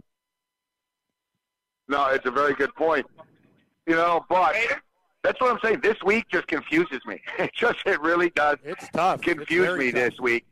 In which I don't want to lay seven and a half. I don't want to lay seven and a half with the Jags. But do I trust the Jets taking the seven and a half? No, not really. And there's there's a lot of that this week. It's like the Packers and the Bills game, I feel that way. Uh, the Dolphins game and the Patriots game, I feel that way, where I have a hard time trusting either team. Like I said, this is by far the toughest week. Yeah, we all know, Cam, there's been times where we're like, oh, we love the card this week. I end up going oh and five. right? And there's times I'm like, oh, I don't know, man. I don't like the card. I don't like the board this week. And you end up doing really well. You can never, you never really know. You know, you never, you you know, you can love something and before you bet it, it's like a teaser. Every damn teaser looks yeah. good before you bet it. Oh, of course they do. They look, they look amazing. Like getting the extra points, it's just your eyes pop out. You're right, though, and, and and this is where discipline comes into play, right? We talk about the new things. You know, you're you're in a place where you got to drop down a lot of money for things, like the cost of living, this and that. Well, you know what I mean? Now you're going to pick your spots. If it's a game that you like, you're going to approach it with a methodical approach. You're not just going to bang off the board like, oh, I'm doing this and this. Like, maybe it's less games this week, you know? Maybe it, it, that's that's what we have to do. Like, if if it's not a comfortable card, we're not going to force the issue there. We're just going to bet the games that we like and, you know, talking – Uh, talking to Whale Capper, talking to you, and just going over my notes and looking at some stuff. Uh, I think the Bears is going to be a game that I uh, pull a bigger trigger on. I'm with you. I think uh, I, I think Fitzpatrick goes in that environment. I think he gets rattled. The Bears can bring so much heat with their front seven. Hell, Pittsburgh, you talked about it. Pittsburgh, their defense is horrible, and they made picks in them. And he made red zone interceptions, too. Like, this is what they're doing. They're chucking the ball forty, forty-five times a game. Well, against the Bears, I think that's a recipe for disaster. I kind of like the Bears to win like a, you know, a, a twenty, twenty-seven to th- like ten type of game, thirty-one to thirteen, that type of game. I think they're going to comfortably cover that number of three, Gabe. Yeah, I like it. It's it's scary when the Bears become one of your top picks. I know. Uh, I know. Of the week, but I, I, I, I know. You're the game I like, actually. I like your. I, I was on them last week. I like your Seattle Seahawks. Yeah, I was. The on Seattle Seahawks got it done last week. It was a good spot for them last week, but now you got Arizona. Arizona's, you know, I was wrong, I guess, about Arizona. They just can't get it going. I guess with Rose, it'll be a little bit of a spark, but I, you know, I just can't. I just got to take Russell Wilson in a short line like this. Arizona's uh, showing I, us nothing. I, actually, they have. They have shown nothing. I know it's uh, Seattle three. Arizona might be a little bit more desperate. But, no, I don't trust the quarterback situation being at Bradford or Rosen. I, I think it's a bad spot for them. Seattle's defense, you know, l- let's give them a little bit of credit. They've, they've been banged up, Gabe, and it was that one pick six away from Chicago who's playing good football. Seattle was in that game. They could have tied up that game, and things could have be, been a hell of a lot different when you were up in Kitchener doing the band stuff. You remember that Monday nighter like that. Seattle was started to claw back in a tough environment where the Bears look good. Then they go on. Then then they have Dallas at home. Everyone's like, yeah, yeah, Dallas. Well, no, Seattle kicked their ass. They should do the same thing against Arizona. Seattle has players coming back as well. They're still a pretty decent team, and you know what? And I like the, the chemistry I saw. Earl Thomas against a team that he might have been traded to made some huge. He made a huge pick in that game. He made huge plays. It looked like they kind of had their chemistry going. Doug Baldwin had an instance on the sidelines where I thought him and an assistant coach were going to get in a fist fight. Then they ended up like. You know, giving each other the fist pump, like, I love you, bro. Like, there's just a lot of tension there in Seattle because expectations are always high, right, Gabe? And it's weird to see them as that team that, you know, falling back. But they got a lot of true professionals on that team. They're not just going to sit around and go, you know what? And now with the 49ers situation, I get it. The Rams are the cream of the crop in that division. But, but hell, Seattle must be licking their chops going, okay, well, San Francisco's got Beathard as the quarterback. The Arizona Cardinals suck. Maybe we can make a move in a weak division and get a wild card. You know, they, like you said, it's it's way early in the season. Nobody's waving any flags uh, just yet. All right, uh, BetDSI, celebrating twenty years, is the industry's biggest and safest betting site. Great uh, customer service, fast, easy uh, payments. You can play virtually every sport over at BetDSI. Hundreds of wagering options, including live in-game wagering on all major sporting events. You can make your play at any time during the game. BetDSI is now offering up to a one thousand dollars bonus on your first deposit. Use promo code F N T S Y. That's bet D S I dot com, promo code F N T S Y. Head over to BetDSI and start winning today. Yep, there's going to be, I'll tell you, Gabe, uh, I watched the Ryder Cup uh, press conference. It was, uh, you know, very interesting stuff, very interesting stuff. Like, No, none of these teams have had been t- teams before. It's rookie with the older guy. Like the both captains went up to each other and said, "Okay, you want to bring it on? Let's bring it on." Like look at the fourth match. You got Tiger Woods and Patrick Reed together. That's nuts. Like two like guys that are huge emotional guys up against Molinari and Fleetwood that are like, you know, cool, calm as cucumbers. Casey and Hatton. More powder kegs for the European team. Spieth and Thomas friends, so that should be an interesting match. McIlroy and Olesen, guys who can spray the ball everywhere but also can be really, really lethal up against Johnson and Fowler. And the opening match, which I really like Europe in, I think Rose and John Rahm absolutely kicked the crap out of uh, Koepka and Finau in the opening match, and you only got to lay thirty-five cents. I'm going to tell you something. I think Europe wins three out of the four matches. I might bet Europe in three to four matches. I might take them in every single match. I'm a little bit worried about McIlroy, uh, the McIlroy-Olesen match, and Casey and Hatton are volatile, but I really like Rose and Rahm, and I'm telling you something, Gabe, at plus one oh five. But I'm again, Koepka and Finau, really? Yeah, yeah, and I'm smashing Molinari and Fleetwood against Reed and Woods. I'll tell you something about the fairways. They're twenty-three to twenty-five yards across. Tiger Woods has been playing better, but one thing he does is spray the ball. Patrick Reed could get in that too. Consistent ball striking with Molinari and Fleetwood. I see a huge advantage with Europe, and we're getting plus money with the Europeans there. I think Molinari and Fleetwood are a really good bet over Patrick Reed and Tiger Woods, even though people will pound Patrick Reed and Tiger Woods due to recent form by Tiger. Well, you know, it's crazy, actually. I'm looking at the matchup odds. So, Rose and Rahm versus Koepka and Finau. That's, um, uh, I'm seeing minus one ten on, wow, on Rose and Rahm. That's amazing. That's amazing. It's one thirty-five, one forty on most books. I'd smash it at one ten, Gabe, Rose and Rahm. Great uh, great value. Yeah. I think it's a glitch because they've got uh, Koepka and Finau plus one seventy. Wow, yeah, it's that's weird. Yeah, that makes no sense. They're plus one ten on my book, but... Yeah, we'll talk. I know uh, we got some N F L football around Jamie the corner. Heath we'll get into coming up. Yeah, our boy. Our boy. We'll talk about tonight's Thursday Nighter, my friend. Yeah, that's right.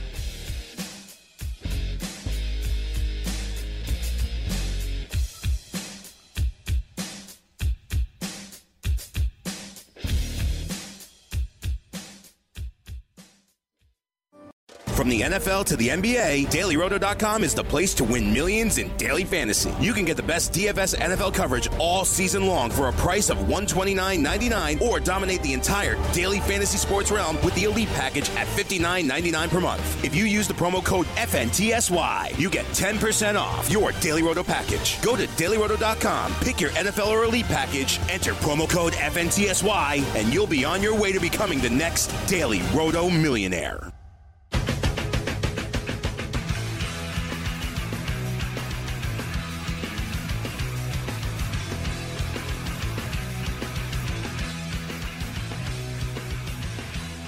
Welcome back to Red Heat and Rage, everybody. It's football time. Thursday night, we got a great Thursday nighter. We got the Minnesota Vikings coming off that beatdown by the Buffalo Bills on the road against the hottest team in the N F L, or one of the hottest teams in the N F L, and the Rams doing it with offense, doing it. Uh, hey, what can we say about this Rams team right now? They're putting money in people's pockets. They're a very, very good bet, but you know what? Sometimes, sometimes, guys, we get back to these teams and we look in the N F L, and it seems to be a week-to-week league, and some teams that look brutal one week come back the next week and do some damage. And joining us on the line right now, one of our best cappers going from the sports brokers dot com, Jamie Heath, a man that will put some money in your pocket. Jamie, welcome to Red Heat and Rage, buddy. How you doing? I'm doing great. How are you guys doing?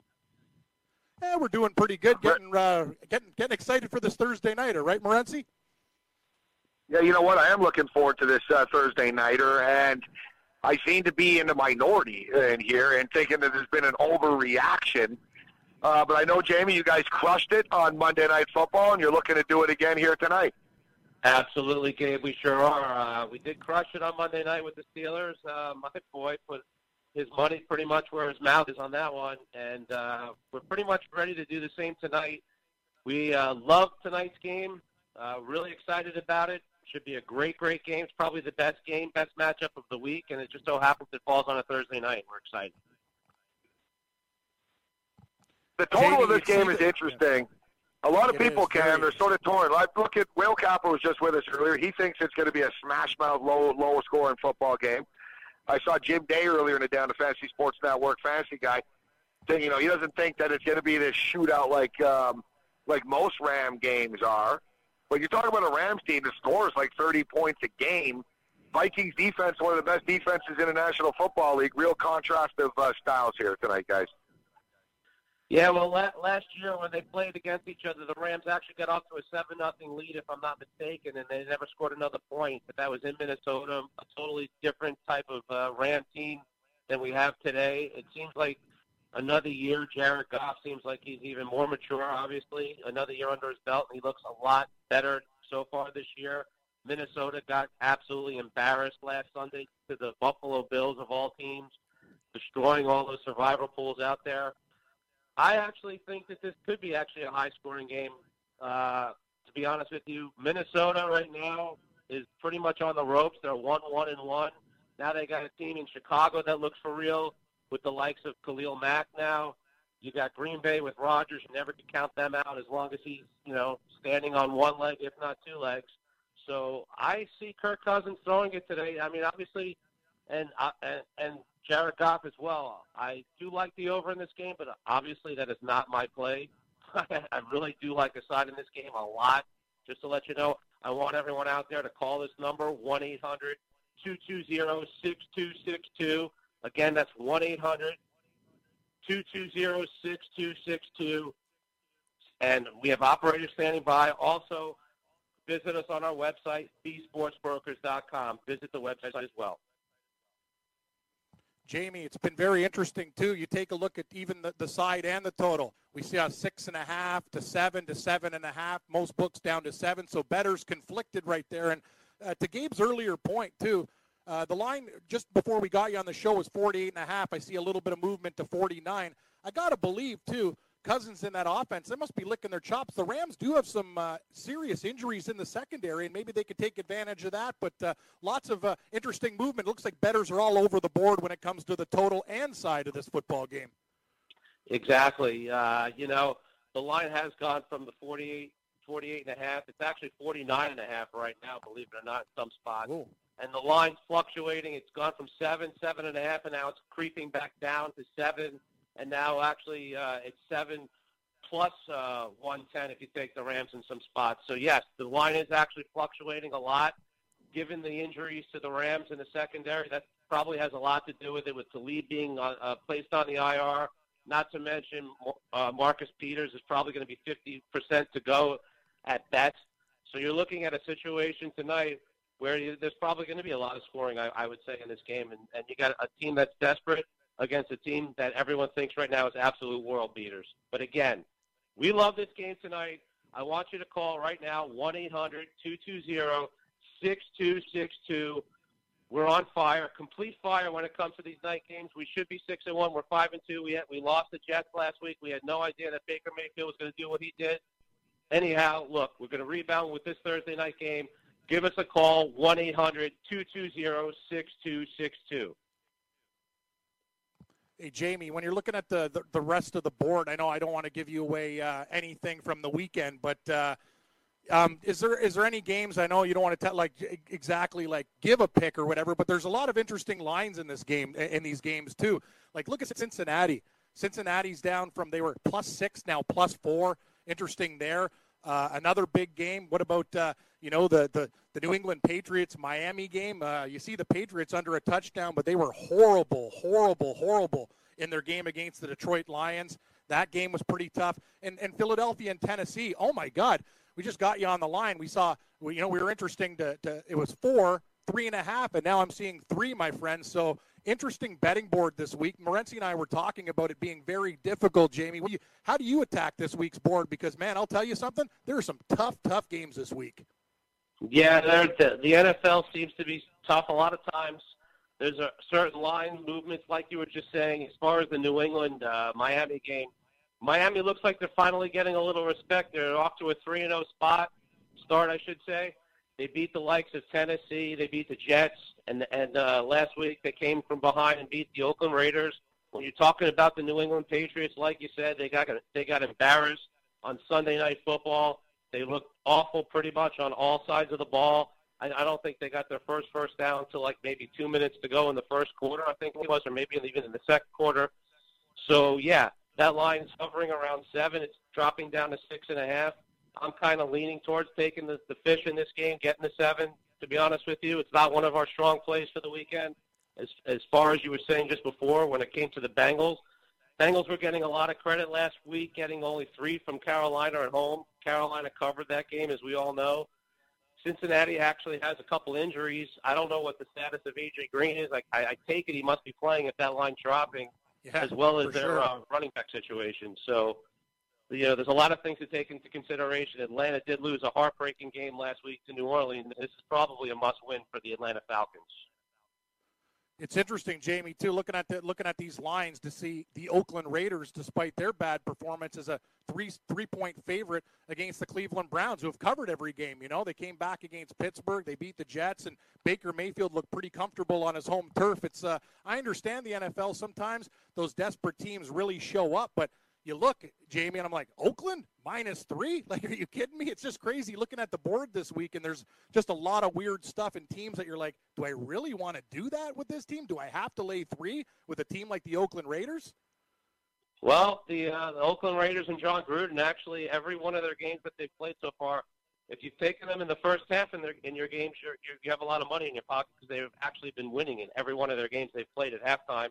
And on, on contrast, they've actually – as everyone knows, they're zero and three, so they've blown every lead they've had at halftime, whether it's they're they're tired, they're not making halftime adjustments. I don't know what the story is with the Raiders, but this is a, this is a very interesting game, guys.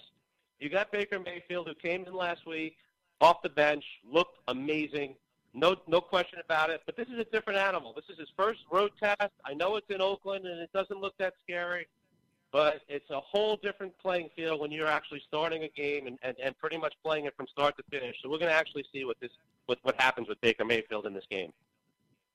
Yeah, and, and another situation of a, a team that, uh, you know, is winless. They came out last week, and uh, they threw Rosen to the Wolves at the end of that game against, uh, you know, the Chicago Bears. Seattle laying three on the road. That was a nice performance by the Seahawks at home. But uh, taking on Arizona, Jamie, it's it's hard to back these home dogs. I want to do it. I usually look for dogs ahead of favorites, but this Arizona team, it's been a pretty, pretty rough experience out of the gate, and David Johnson's not just killing bettors, but he's killing uh, fantasy players as well. Yes, yes, he is. There's no no question about it, and uh, I have to attribute a lot of that to their offensive line. Their offensive line is a complete mess.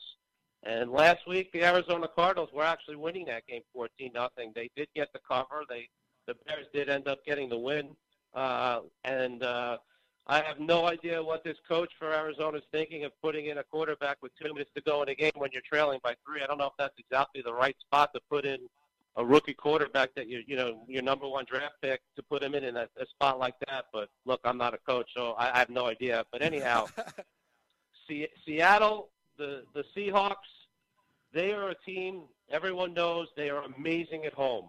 Okay, but when they go on the road, they're a complete different animal too. So that is a dangerous line right now. I honestly have no real opinion on that game. I think it's going to be a low-scoring, grinded-out type defensive game with two two uh, struggling offenses. So I honestly think the under is the play. I think the total in that game is about thirty-eight and a half, if I'm not mistaken. I would probably lean toward the under more so than a side in that game. And before we let you go and get everybody the information, Jamie, because you've been smashing it and putting money in people's wallets and making people a lot of bread, uh, just one more I was going to talk to you about. Interesting uh, game on the Monday night, too, the red-hot Kansas City Chiefs. Yeah, the chefs are serving it up right now. Patrick Mahomes, uh, a fantasy darling, a reality darling. Kansas City covering numbers, and uh, they've been doing it on the road, doing it at home. They've just been very dangerous, but uh, that line moved down, too. I guess a lot of people are talking about Denver, the mile-high mystique, and uh, if you like the Chiefs, you're only laying four. That's a very, very interesting game for Monday night with uh, Kansas City and Denver, an old A F C West smash-em-up type game, Jamie. There's no question about it. First off, again, let me give you my number again. Very important. Give me a call. We love tonight's game, and we're going to probably have a very major opinion on that game coming Monday night. But before we get into that, let's get this number out, one eight hundred two two zero six two six two. Give me a call. We love this game tonight. If not, go visit my website, the sports brokers dot com. We turn outcomes into income. Now, going into this Monday night game without obviously giving my, my pick right now in that game, you're right. Patrick Mahomes is catching the world on fire. I'm sick to my stomach because I have some fantasy teams. I wanted him. I knew he was going to be great. Whatever. I don't have him, so my all my teams are pretty much garbage. Anyhow, uh, he's setting the world on fire. They got some serious offensive weapons with Kelsey, Travis, with, with uh, Tyreek Hill. They got Kareem Hunt. They they just brought in uh, the other receiver from the Rams that they, they paid a ton of money for, uh, Watkins. They're they're in uh, they're in a league of their own right now. But they're going to visit Denver, so, you know, Denver's always tough, Mile High Stadium. You got Von Miller and the boys there. And they, they're going to be able to move the ball on uh, on Kansas City as well, I'm sure. Uh, Case Keenum, he's got some talented weapons, too, right now. Sanders is playing out of his mind right now. And they got that rookie running back that got thrown out of the game last week, so I'm sure he, he's going to be ready to go. They got a two-headed monster in the in the backfield. This should be an interesting game. Yeah, I think it's going to be a good one, too. Hey, Jamie, give everybody the, the information again one more time. You love a side in tonight's game. You're on fire. Sportsbroker, sportsbrokers dot com, putting money in people's wallets. Tell them where they can get you, and uh, I know you got a big uh, big lean in tonight's football game. Uh, we absolutely do. Uh, Monday night, our president, Kevin Todd, actually put his money where his mouth is. He had a fifty thousand dollars wager on the Steelers. Uh, it looked like a complete blowout, and he was like, uh, you know, hiding in the bathroom towards the end of the game. But, yes, we did win that game. looked like looked like it was going to be a lot easier than it was. It should have been. But, anyhow, we love tonight's game. Give us a call, one eight hundred, two two zero, six two six two. Once again, one eight hundred, two two zero, six two six two, or come and visit our website, join our website, the sports brokers dot com. We turn outcomes into incomes.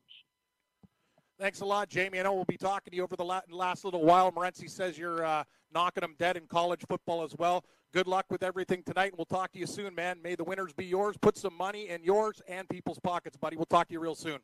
Hey, thanks a lot. I really appreciate it. You guys, good luck to you, and have a great weekend. There he is, Jamie Heath from sportsbrokers dot com. We got a, a big, big lean and a side of tonight's Monday night game. And I'll tell you guys, man, like Vikings at seven, I, I, I, I'm going to pull the trigger. I know we should have waited. It went to seven and a half. Then we saw, you know, line go to six, like big line movement down to six and a half. I'm like, eh. Now it's uh, pretty stationary at seven. But you got to believe that the, the Minnesota Vikings, after getting embarrassed by a team like Buffalo, is going to come out. A little bit of concern with the offensive line in that game. Just watching Kirk Cousins just get, you know, hit, mauled, strip sacked. It was like deja vu all over again with this guy. And he got absolutely murdered in that game. And Buffalo took advantage. And we got to give uh, we got to give the Bills a lot of credit in that game. You're going on the road as a seventeen-point dog, and you punch Minnesota in the face. But maybe it's a different situation with Minnesota. I know they're going to be angry, but that's a tough, tough place to play. And Gabe talked about it earlier on the program. These teams not just traveling time zone, one time zone, two time zone. These guys, these teams, oh and ten. So you got to believe that the Rams are probably going to win the game. I'm thinking they probably could win the game. But to win by more than seven, I think it's going to be a lot closer than people think. Right now, too, that total fluctuating. It's, yeah, we see some – we had forty-eight and a half when we started G T D, Red Heat and Rage Radio here. Now we're seeing some forty-nine and a halves out there on the offshores, probably sticking around forty-nine. I know uh, they call me Tommy Teaser, and I'm doing te- I'm going to tease a lot of these games. But uh, I'll tell you, Minnesota plus fourteen – over forty-one and a half seems pretty – that's the problem. They always look good on paper, these teasers, and that's why they call them teasers, and that's why they put the lights on in Vegas because they're teasers. But I'll tell you, the Rams having to win by four uh, – you know, getting fourteen points is that cushion, and I've got to believe that Minnesota's offense can score on these guys. That's what they do. Like, Kirk Cousins is going to have to play better. They're going to have to get some kind of running game going. I know if it's not Dalvin Cook, it's going to be Murray. But Adam Thielen, you know what he's good, he's good for, guys. He's good for like seven, eight catches. He's going to do some things. He's going to be able to exploit the Rams' defense. And I got to believe another big, big play tonight. I love Kyle Rudolph. I'm going to put him in uh, my lineups, you know, from a D F S perspective. I think Kyle Rudolph over the middle, he's already good. And he's going to do great when you have to deal with the Rams' injuries there. He's a guy that you have to look at. He's a respectable price and one of the best tight ends in the league. And uh, what can you say? He was the guy who got the touchdown against the Bills. Anyway, guys, we're going to open up the phone lines. If you got questions with your uh, fantasy team, you know, if there's any guys, uh, start them, sit them, bet- betting questions. Hey, I told you we're on uh, Minnesota plus seven in this game. Probably going to tease it to the over. Uh, I almost want to tease it to the under as well. Maybe we can get a middle sandwich there and take a bite. So we'll t- talk to you guys about all that stuff, talk to you about your fantasy teams. You got any betting questions? We can take a look at the betting board for Sunday, too. Interesting week in the N F L. BetDSI, celebrating twenty years as the industry's biggest and safest betting site. They got great customer service and fast and easy payments for winnings. You can play virtually every single sport at BetDSI with hundreds of wagering options, including live in-game wagering on all major sporting events where you can make your play at any time during the game. Live betting. BetDSI offering a one thousand dollars bonus for your first deposit if you use the promo code F N T S Y. That's BetDSI, promo code F N T S Y. I'm the Raging Redhead Cam Stewart. You guys got questions. Hopefully we got answers. Head over to BetDSI and start winning today. More golf talk, more football talk, fantasy, bets, anything. Throw it in the cauldron. We're back. Did you know that you can listen to this show live on the award-winning Fantasy Sports Radio Network? Listen on the iHeartRadio app, the TuneIn Radio app, or download the Fantasy Sports Radio Network app. The Fantasy Sports Radio Network is the only totally free, twenty-four seven, three sixty-five Fantasy Sports Network of its kind without a subscription. Check out YouTube Live on the Fantasy Sports Network YouTube page and participate in the program in there, where you can ask questions, discuss the topics with other fantasy enthusiasts, or tell everyone that you disagree. Call into your favorite show and ask your question. The number is eight four four, eight four, F N T S Y. That's eight four four, eight four three, six eight seven nine. The Fantasy Sports Radio Network, your free fantasy source twenty-four hours a day.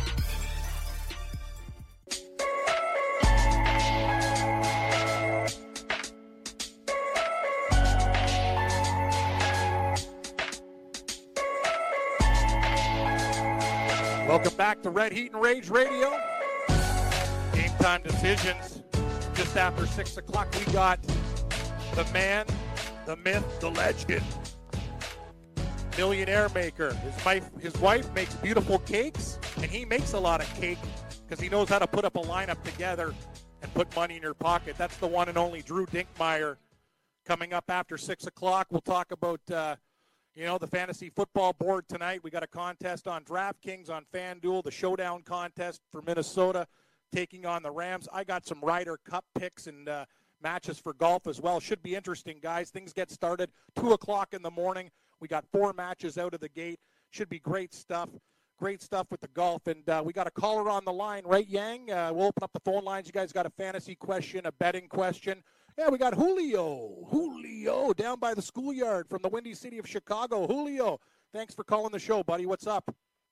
Cameron, love your, love, love the show, man. You're, you're always, you're better than some of the radio shows in you know, attempt to talk sports better. Thanks, Julio. You're cut, cutting in and out there, buddy, but I really no, I really appreciate that. And that's what we try to do here at the Fantasy Sports Network. We talk to Cardano. It's like we're not just going to do, like, sports takes. Me and Morency have been betting for a long period of time. The guys at the Fantasy Sports Knowledge, their their fantasy prowess is, like, next to none. We got guys like Dinkmeyer coming up, going to win you money. But uh, that's the thing. We hope hope to take every single angle here at the station. We got the fantasy covered, we got the gambling covered, and hopefully we can help um, people make great picks, win their leagues, make some money, and get some uh, personal pride as well. What else can we do for you, Julio? You got any uh, questions about the board or the fantasy? What are you thinking? He's he gone? Uh, he, he gone, Yang. That's what happens, right? Uh, probably hit a tunnel there in Chicago. Julio, if you get uh, a cleaner line, be free to call back the show. We'd like to take your calls, and I know it's uh, fantasy football season and time, but I was just going through the golf stuff now. And, uh, you know, you got to stay up pretty late tonight. Should be interesting, though. This is one thing about the Ryder Cup. It's different than any other golf tournament. And, you know, me and Morency, uh, I'm a golf guy. He's he's kind of, you know, like he likes the majors and whatever, and we talk about it. But sometimes when you think about golf, you just think about the money and other things that are happening there. But you don't really see, you know, the emotion. And this is where things get great. This is where, you know, Tiger Woods is going to get fired up more than Patrick Reed telling the British fans, well, now they're in France this week to shut up. You know, the Americans, the, the Europeans. This is where you don't play for money. You actually pay, play for personal pride. We got another caller on the line from the great state of Texas, where I like to go. Everything's bigger in Texas. I want a big, fat steak. I want everything in Texas because it's bigger. We have our man, Kenneth, from the beautiful state of Texas, the Lone Star State. Kenneth, how you doing, buddy? Welcome to the Fantasy Sports Network. What can we do for you? Kenneth, are you there, buddy? Okay, well, Kenneth is not here. Uh, you know, you guys, uh, yeah, Kenneth or uh, Julio, you want to call back? You want to talk to the show? Hopefully, uh, you know, you talk to my boy Yang, and he will get you on the air if you got any questions. But, yeah, as I was saying about this golf, it's just special. It's one of these times in the year where you don't see these guys, you know, ten million dollars. Next year in the FedEx Cup, fifteen million dollars. It's about personal pride. It's about teammate. It's about country. And these guys, you know, they got each other's back. It's very, very interesting when you look at the, the guys that are coming out, too, in the, in the first wave of matches. Like Europeans, they understand winning the first match is going to be vital in this tournament. For the percentages, you win the first match, you're usually going to go on to win the Ryder Cup.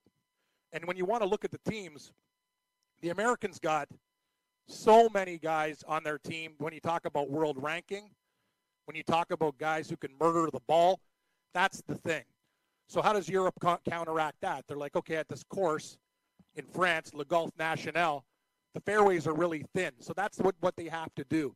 It's going to be a good battle because the Americans can overpower the course with their length, with the likes of Tony Finau, Dustin Johnson, Bubba Watson, who's uh, actually out in the first wave, but he'll probably play in the afternoon for Team U S A. These are guys that, you know, can hit the ball three forty, three fifty. Yeah, Europe, Europe has a couple guys. They have a couple guys that can hit, but you know what I mean? Rory McIlroy is one of the biggest hitters pound per pound in the league, and uh, I'll tell you something, man, but the rest of them are more methodical, more plotters. So that's the advantage Team U S A has over, over Europe is the length off the tee. Apparently we got a couple guys back. I'll talk about more golf. We'll get some picks, too. I got a couple team picks for the first four balls. Who do we want to start with? Yang, you want to go with uh, in, in order? We'll go with Julio from Chicago, the Windy City, because he called first. And uh, who do we got there? Is, Ken- is Kenneth back, or is Julio there? Can you hear Hello? me? Can, yeah, I Cam, got you, Julio. You how you doing? Okay, perfect. Yeah, I'm good. I can hear you. Thank you. Excellent, excellent. Thanks Enjoy for calling your back, show. Julio. You, you got, yeah, you guys rock. Uh, better sports betting site here than some of the shows in Chicago, and I work in Chicago radio. So kudos to you, gents. Yeah, how do you think, uh, uh, speaking of Chicago, Julio, and I, I know the Bears, I think, are going to be on the card this week. I know I was talking to my consortium in the Super Contest. Uh, there's always the every week we have disagreements in games, but Gabe was on, you know, earlier, and we talked about how we like the Bears, Whale Capper. What do you think about the Bears? I think the Bears actually at minus, if you can find, you know, I, two and a half would be great, but it's at three flat right now. I got to believe Chicago in that defense suffocates Ryan Fitzpatrick. They put him in a lot of bad positions, and I wouldn't be shocked if the Bears won this game by, you know, sixteen to nineteen points. What's your take on the Bears-Bucks game? Yeah, I think the Bears could win maybe by ten points. If I could get two and a half, I would certainly jump on it. The Bears' defense this season's outstanding. I've been an apathetic Bears fan for the last couple of years because what's the point of, of watching them the last few years? But that defense, with the addition of Khalil Mack, you got Eddie Jackson, who who is an underrated player, now playing terrific in the secondary. Eddie Goldman, the defensive tackle, has now turned into a monster. Uh, Khalil Mack alone has made the rest of the defense even better. And I agree with you. I think the Bears could easily get maybe four, four, four or five sacks on Sunday afternoon and maybe produce a couple of uh, couple of turnovers. Ryan Fitzpatrick may get happy feet in the pocket. But I'm always worried about Mitchell Trubisky. Uh, if if yeah. Trubisky could be a Brad Johnson or Trent Dilfer, the Bears could win a Super Bowl. Uh, if he's a Cade McNown or if he's, uh, you know, one of these uh, – I think Julio uh, cut out there, but I, you know, I, I agree. I agree one hundred percent. I think Mitchell Trubisky doesn't have to do anything special. I just think he's got to be himself. He's got a great relationship, too. The one thing I like about Trubisky, him and Allen Robinson got something special going on right now.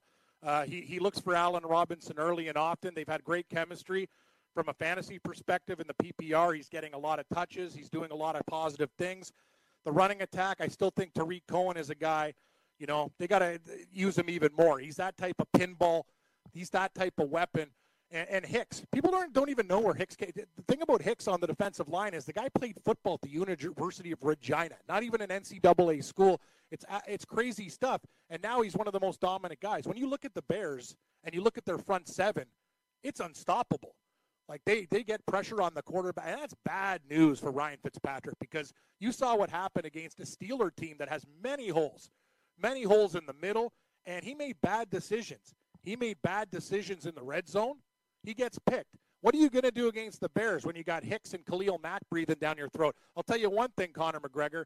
You know, your your beard and your chains, it's going to get very, very difficult against that Bears team on the road. Uh, yeah, phone lines are open, everybody, at the Fantasy Sports Network. You got a gambling or fantasy question. We got Ryan from Toronto on deck. But now, in batting leadoff, we got Kenneth from Texas again. Hopefully you come through there, Kenneth. How you hey, doing, guys, buddy? I'm, you there? I'm here. I appreciate you taking my call. How you doing, Kenneth? What's your, uh, what's your question, or what can we do for you? I have a ten-team P P R, and I'm trying to decide on a Q B. I have Matty Ice taking on Cincinnati, and yep. I have Carson Wentz. I believe he takes on Tennessee. That is I'm trying correct. To decide on who. I'm trying to decide on whom I should go with. Well, I'm going to tell you something, Kenneth. I got to believe. I'll give you one, one thing about the Tennessee Titans at home. They can play some good football. I know they were down on the defense before, but with Mike Vrabel there, it's getting a hell of a lot better. You saw what they did to Jacksonville last week. They shut them down. And I'll tell you, uh, I, I think they're in a good spot. I understand it's Carson Wentz. It's not his first week anymore. It's his second game, so he'll be a little bit more confident. But uh, I got to believe Matty Ice, the way he's been playing against Cincinnati and a, and a defense that's a little bit banged up, will be a better play. I, I think Matty Ice and Atlanta, you know, there's going to be points scored in that game. And the books ha- the books don't put up weird numbers for a reason. That number went all the way up, as we talked to Whale Capper about, from forty-eight to fifty-two. They got to believe that there's going to be points in that game, buddy. And I'm going to tell you, Matty Ice, I think it's a better matchup situation. I'd go with Matty Ice against Cincinnati over Carson Wentz. Even though Carson Wentz is going to get better every week, I think Matty Ice is the play, my friend. And do you see my Texans finally getting a win this week against Indy? I'm going to tell you, uh, you know what? You know what, Kenneth? I'm telling you, me and Gabe disagree on this game. We agree on a lot of stuff, but we disagree on this game. He thinks uh, Indianapolis is the play. I actually think the Houston Texans are the play. Uh, right now, the line moved from one and a half point dogs. You're getting two points with them. The Texans on the money line, plus one oh five. That looks good to me as well. Total in the game, I really don't know. I am on tag. I'm on the Texans. I think Deshaun Watson and them show up today. I think they get it done. I like them plus the points. I like them on the money line.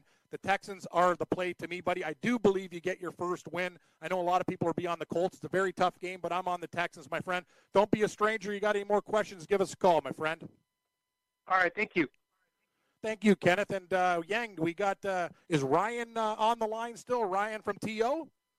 Is he there? Ryan, put Ryan on. Ryan, how you doing, buddy?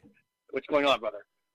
Ah, nothing, Ryan. I'm just sitting here watching uh, Golf Channel, a little bit of sports, flicking back and forth, trying to, you know, put all my bets in uh, for the games tonight. Hainzer, I know uh, people, for people who don't know, Hainzer. Hainzer is one of our best friends, friend of the network, great guy, former producer to me and Gabe at other stations that we worked in, and also a hockey capper. Hainzer, hockey season right around the corner, buddy. Hockey! It's going to be interesting. I know you got a p- couple plays there. You like anything in football? What's on your mind? And great take on Gritty. Last call, Hainzer. That's how you – Princey was right.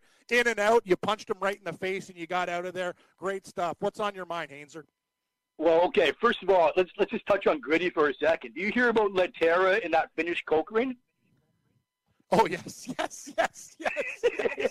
For, every, for everybody who doesn't know the story, we'll give people a, a little bit of a background. One of the Philadelphia Flyers, Laterra, uh, this is not, this guy's not talking about uh, like dime bags too, right, Hainzer? This is like a big-time cocaine operation. Yeah. So yeah. I don't know what the hell's going on. It looks like Gritty got into some of his stash with those uh, googly eyes, but uh, yeah, this is unbelievable stuff. The The season kicks off next week, and we got a guy in the team who's uh, might be a part of a cocaine ring. Not a good look. Well, so he's one of the slowest players in, in, in the N H L. He's a fourth-line player on the ice. He's a four-line player off the ice, too.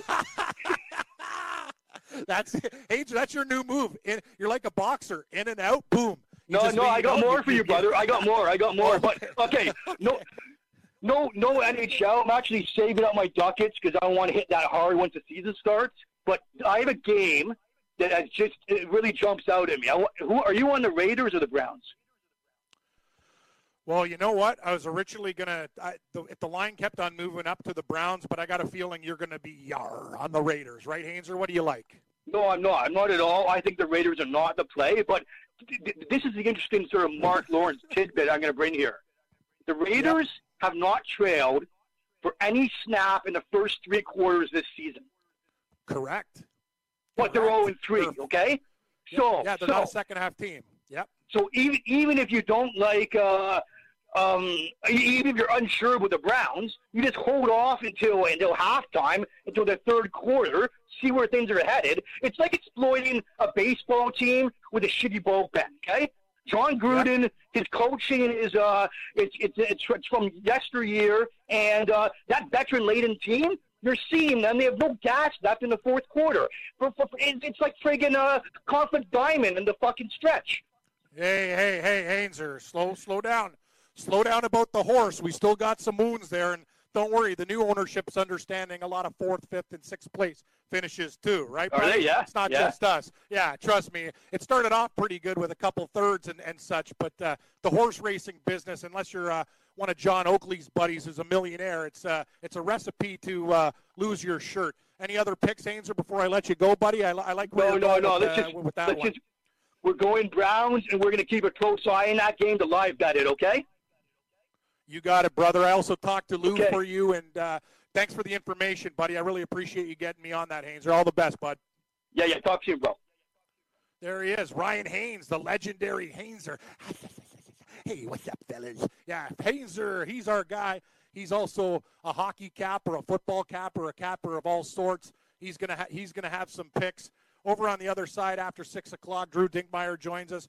As I mentioned, Ryder Cup, everybody, for – If you know what, if you don't, if you don't like golf or whatever, this is not your typical. This is not your typical thing. So you know what? Maybe give it a chance tonight. If you're up late, two o'clock in the morning, I know because it's in France. You know, give give the Ryder Cup a chance because you're going to see a lot of emotion. You're going to see a lot of fun. You're going to see players getting each other's faces. It's not like a regular golf tournament. It actually gets pretty surly. Some guys are close to actually throwing it down down with other guys, and it makes it a lot more fun. So you know, that's what I'm saying tonight. Just give it a chance. You know, there's four ball matches tonight, and they're good ones, too. You got on the on the European side, you got Justin Rose and Rahm taking on Finau and Koepka. The line right there, one thirty-five for Rose and Rahm. Rory McIlroy and Torbjorn Olesen. We got a Northern Irishman and a Dane, plus one twenty for America. Very strong team for the U S A. You got to like D J and Ricky Fowler. That's a good. That's a great matchup there. Paul Casey and Ty Hatton going for Europe against Justin Thomas and Jordan Spieth. Friends from the University of Texas getting together and pairing up for Team U S A. And in the final match, this is the one that everyone's got to stay up for. We got Francesco Molinari from Italy and Tommy Fleetwood, good friends on and off the course, plus one oh five taking on an interesting an interesting pairing for Team U S A. You thought it was going to be Tiger and Bryson DeChambeau, but it's Tiger and Patrick Reed. Tiger and Patrick Reed, two very, very emotional guys, guys who are great at match play golf. Patrick Reed is absolutely stellar. This guy doesn't lose in those situations. So Jim Furyk, the American captain, putting two strong guys in one hand there. He's getting things done with Tiger and Patrick Reed taking on Molinari and Fleetwood. That's going to be an interesting matchup, guys. And I'll tell you, right now, Gabe and I talked about this earlier. I kind of lean to Europe in these matches because, you know, I just believe, you know, the home course advantage in France. And the one thing is they hit the ball very, very straight. But conversely, the Americans on that side, these guys have a huge, huge, huge advantage off the tee. But the fairways are very thin. So that's kind of the that's kind of the point. So what's going to happen? Are people going to spray the ball? Is America going to drive it over the trouble spots and set themselves up for great birdies in the four ball? That's exactly that's the question. But it's going to be great golf action, guys. It's going to be fantastic. I'll remind you guys at my bookie dot a g, these guys – a great website.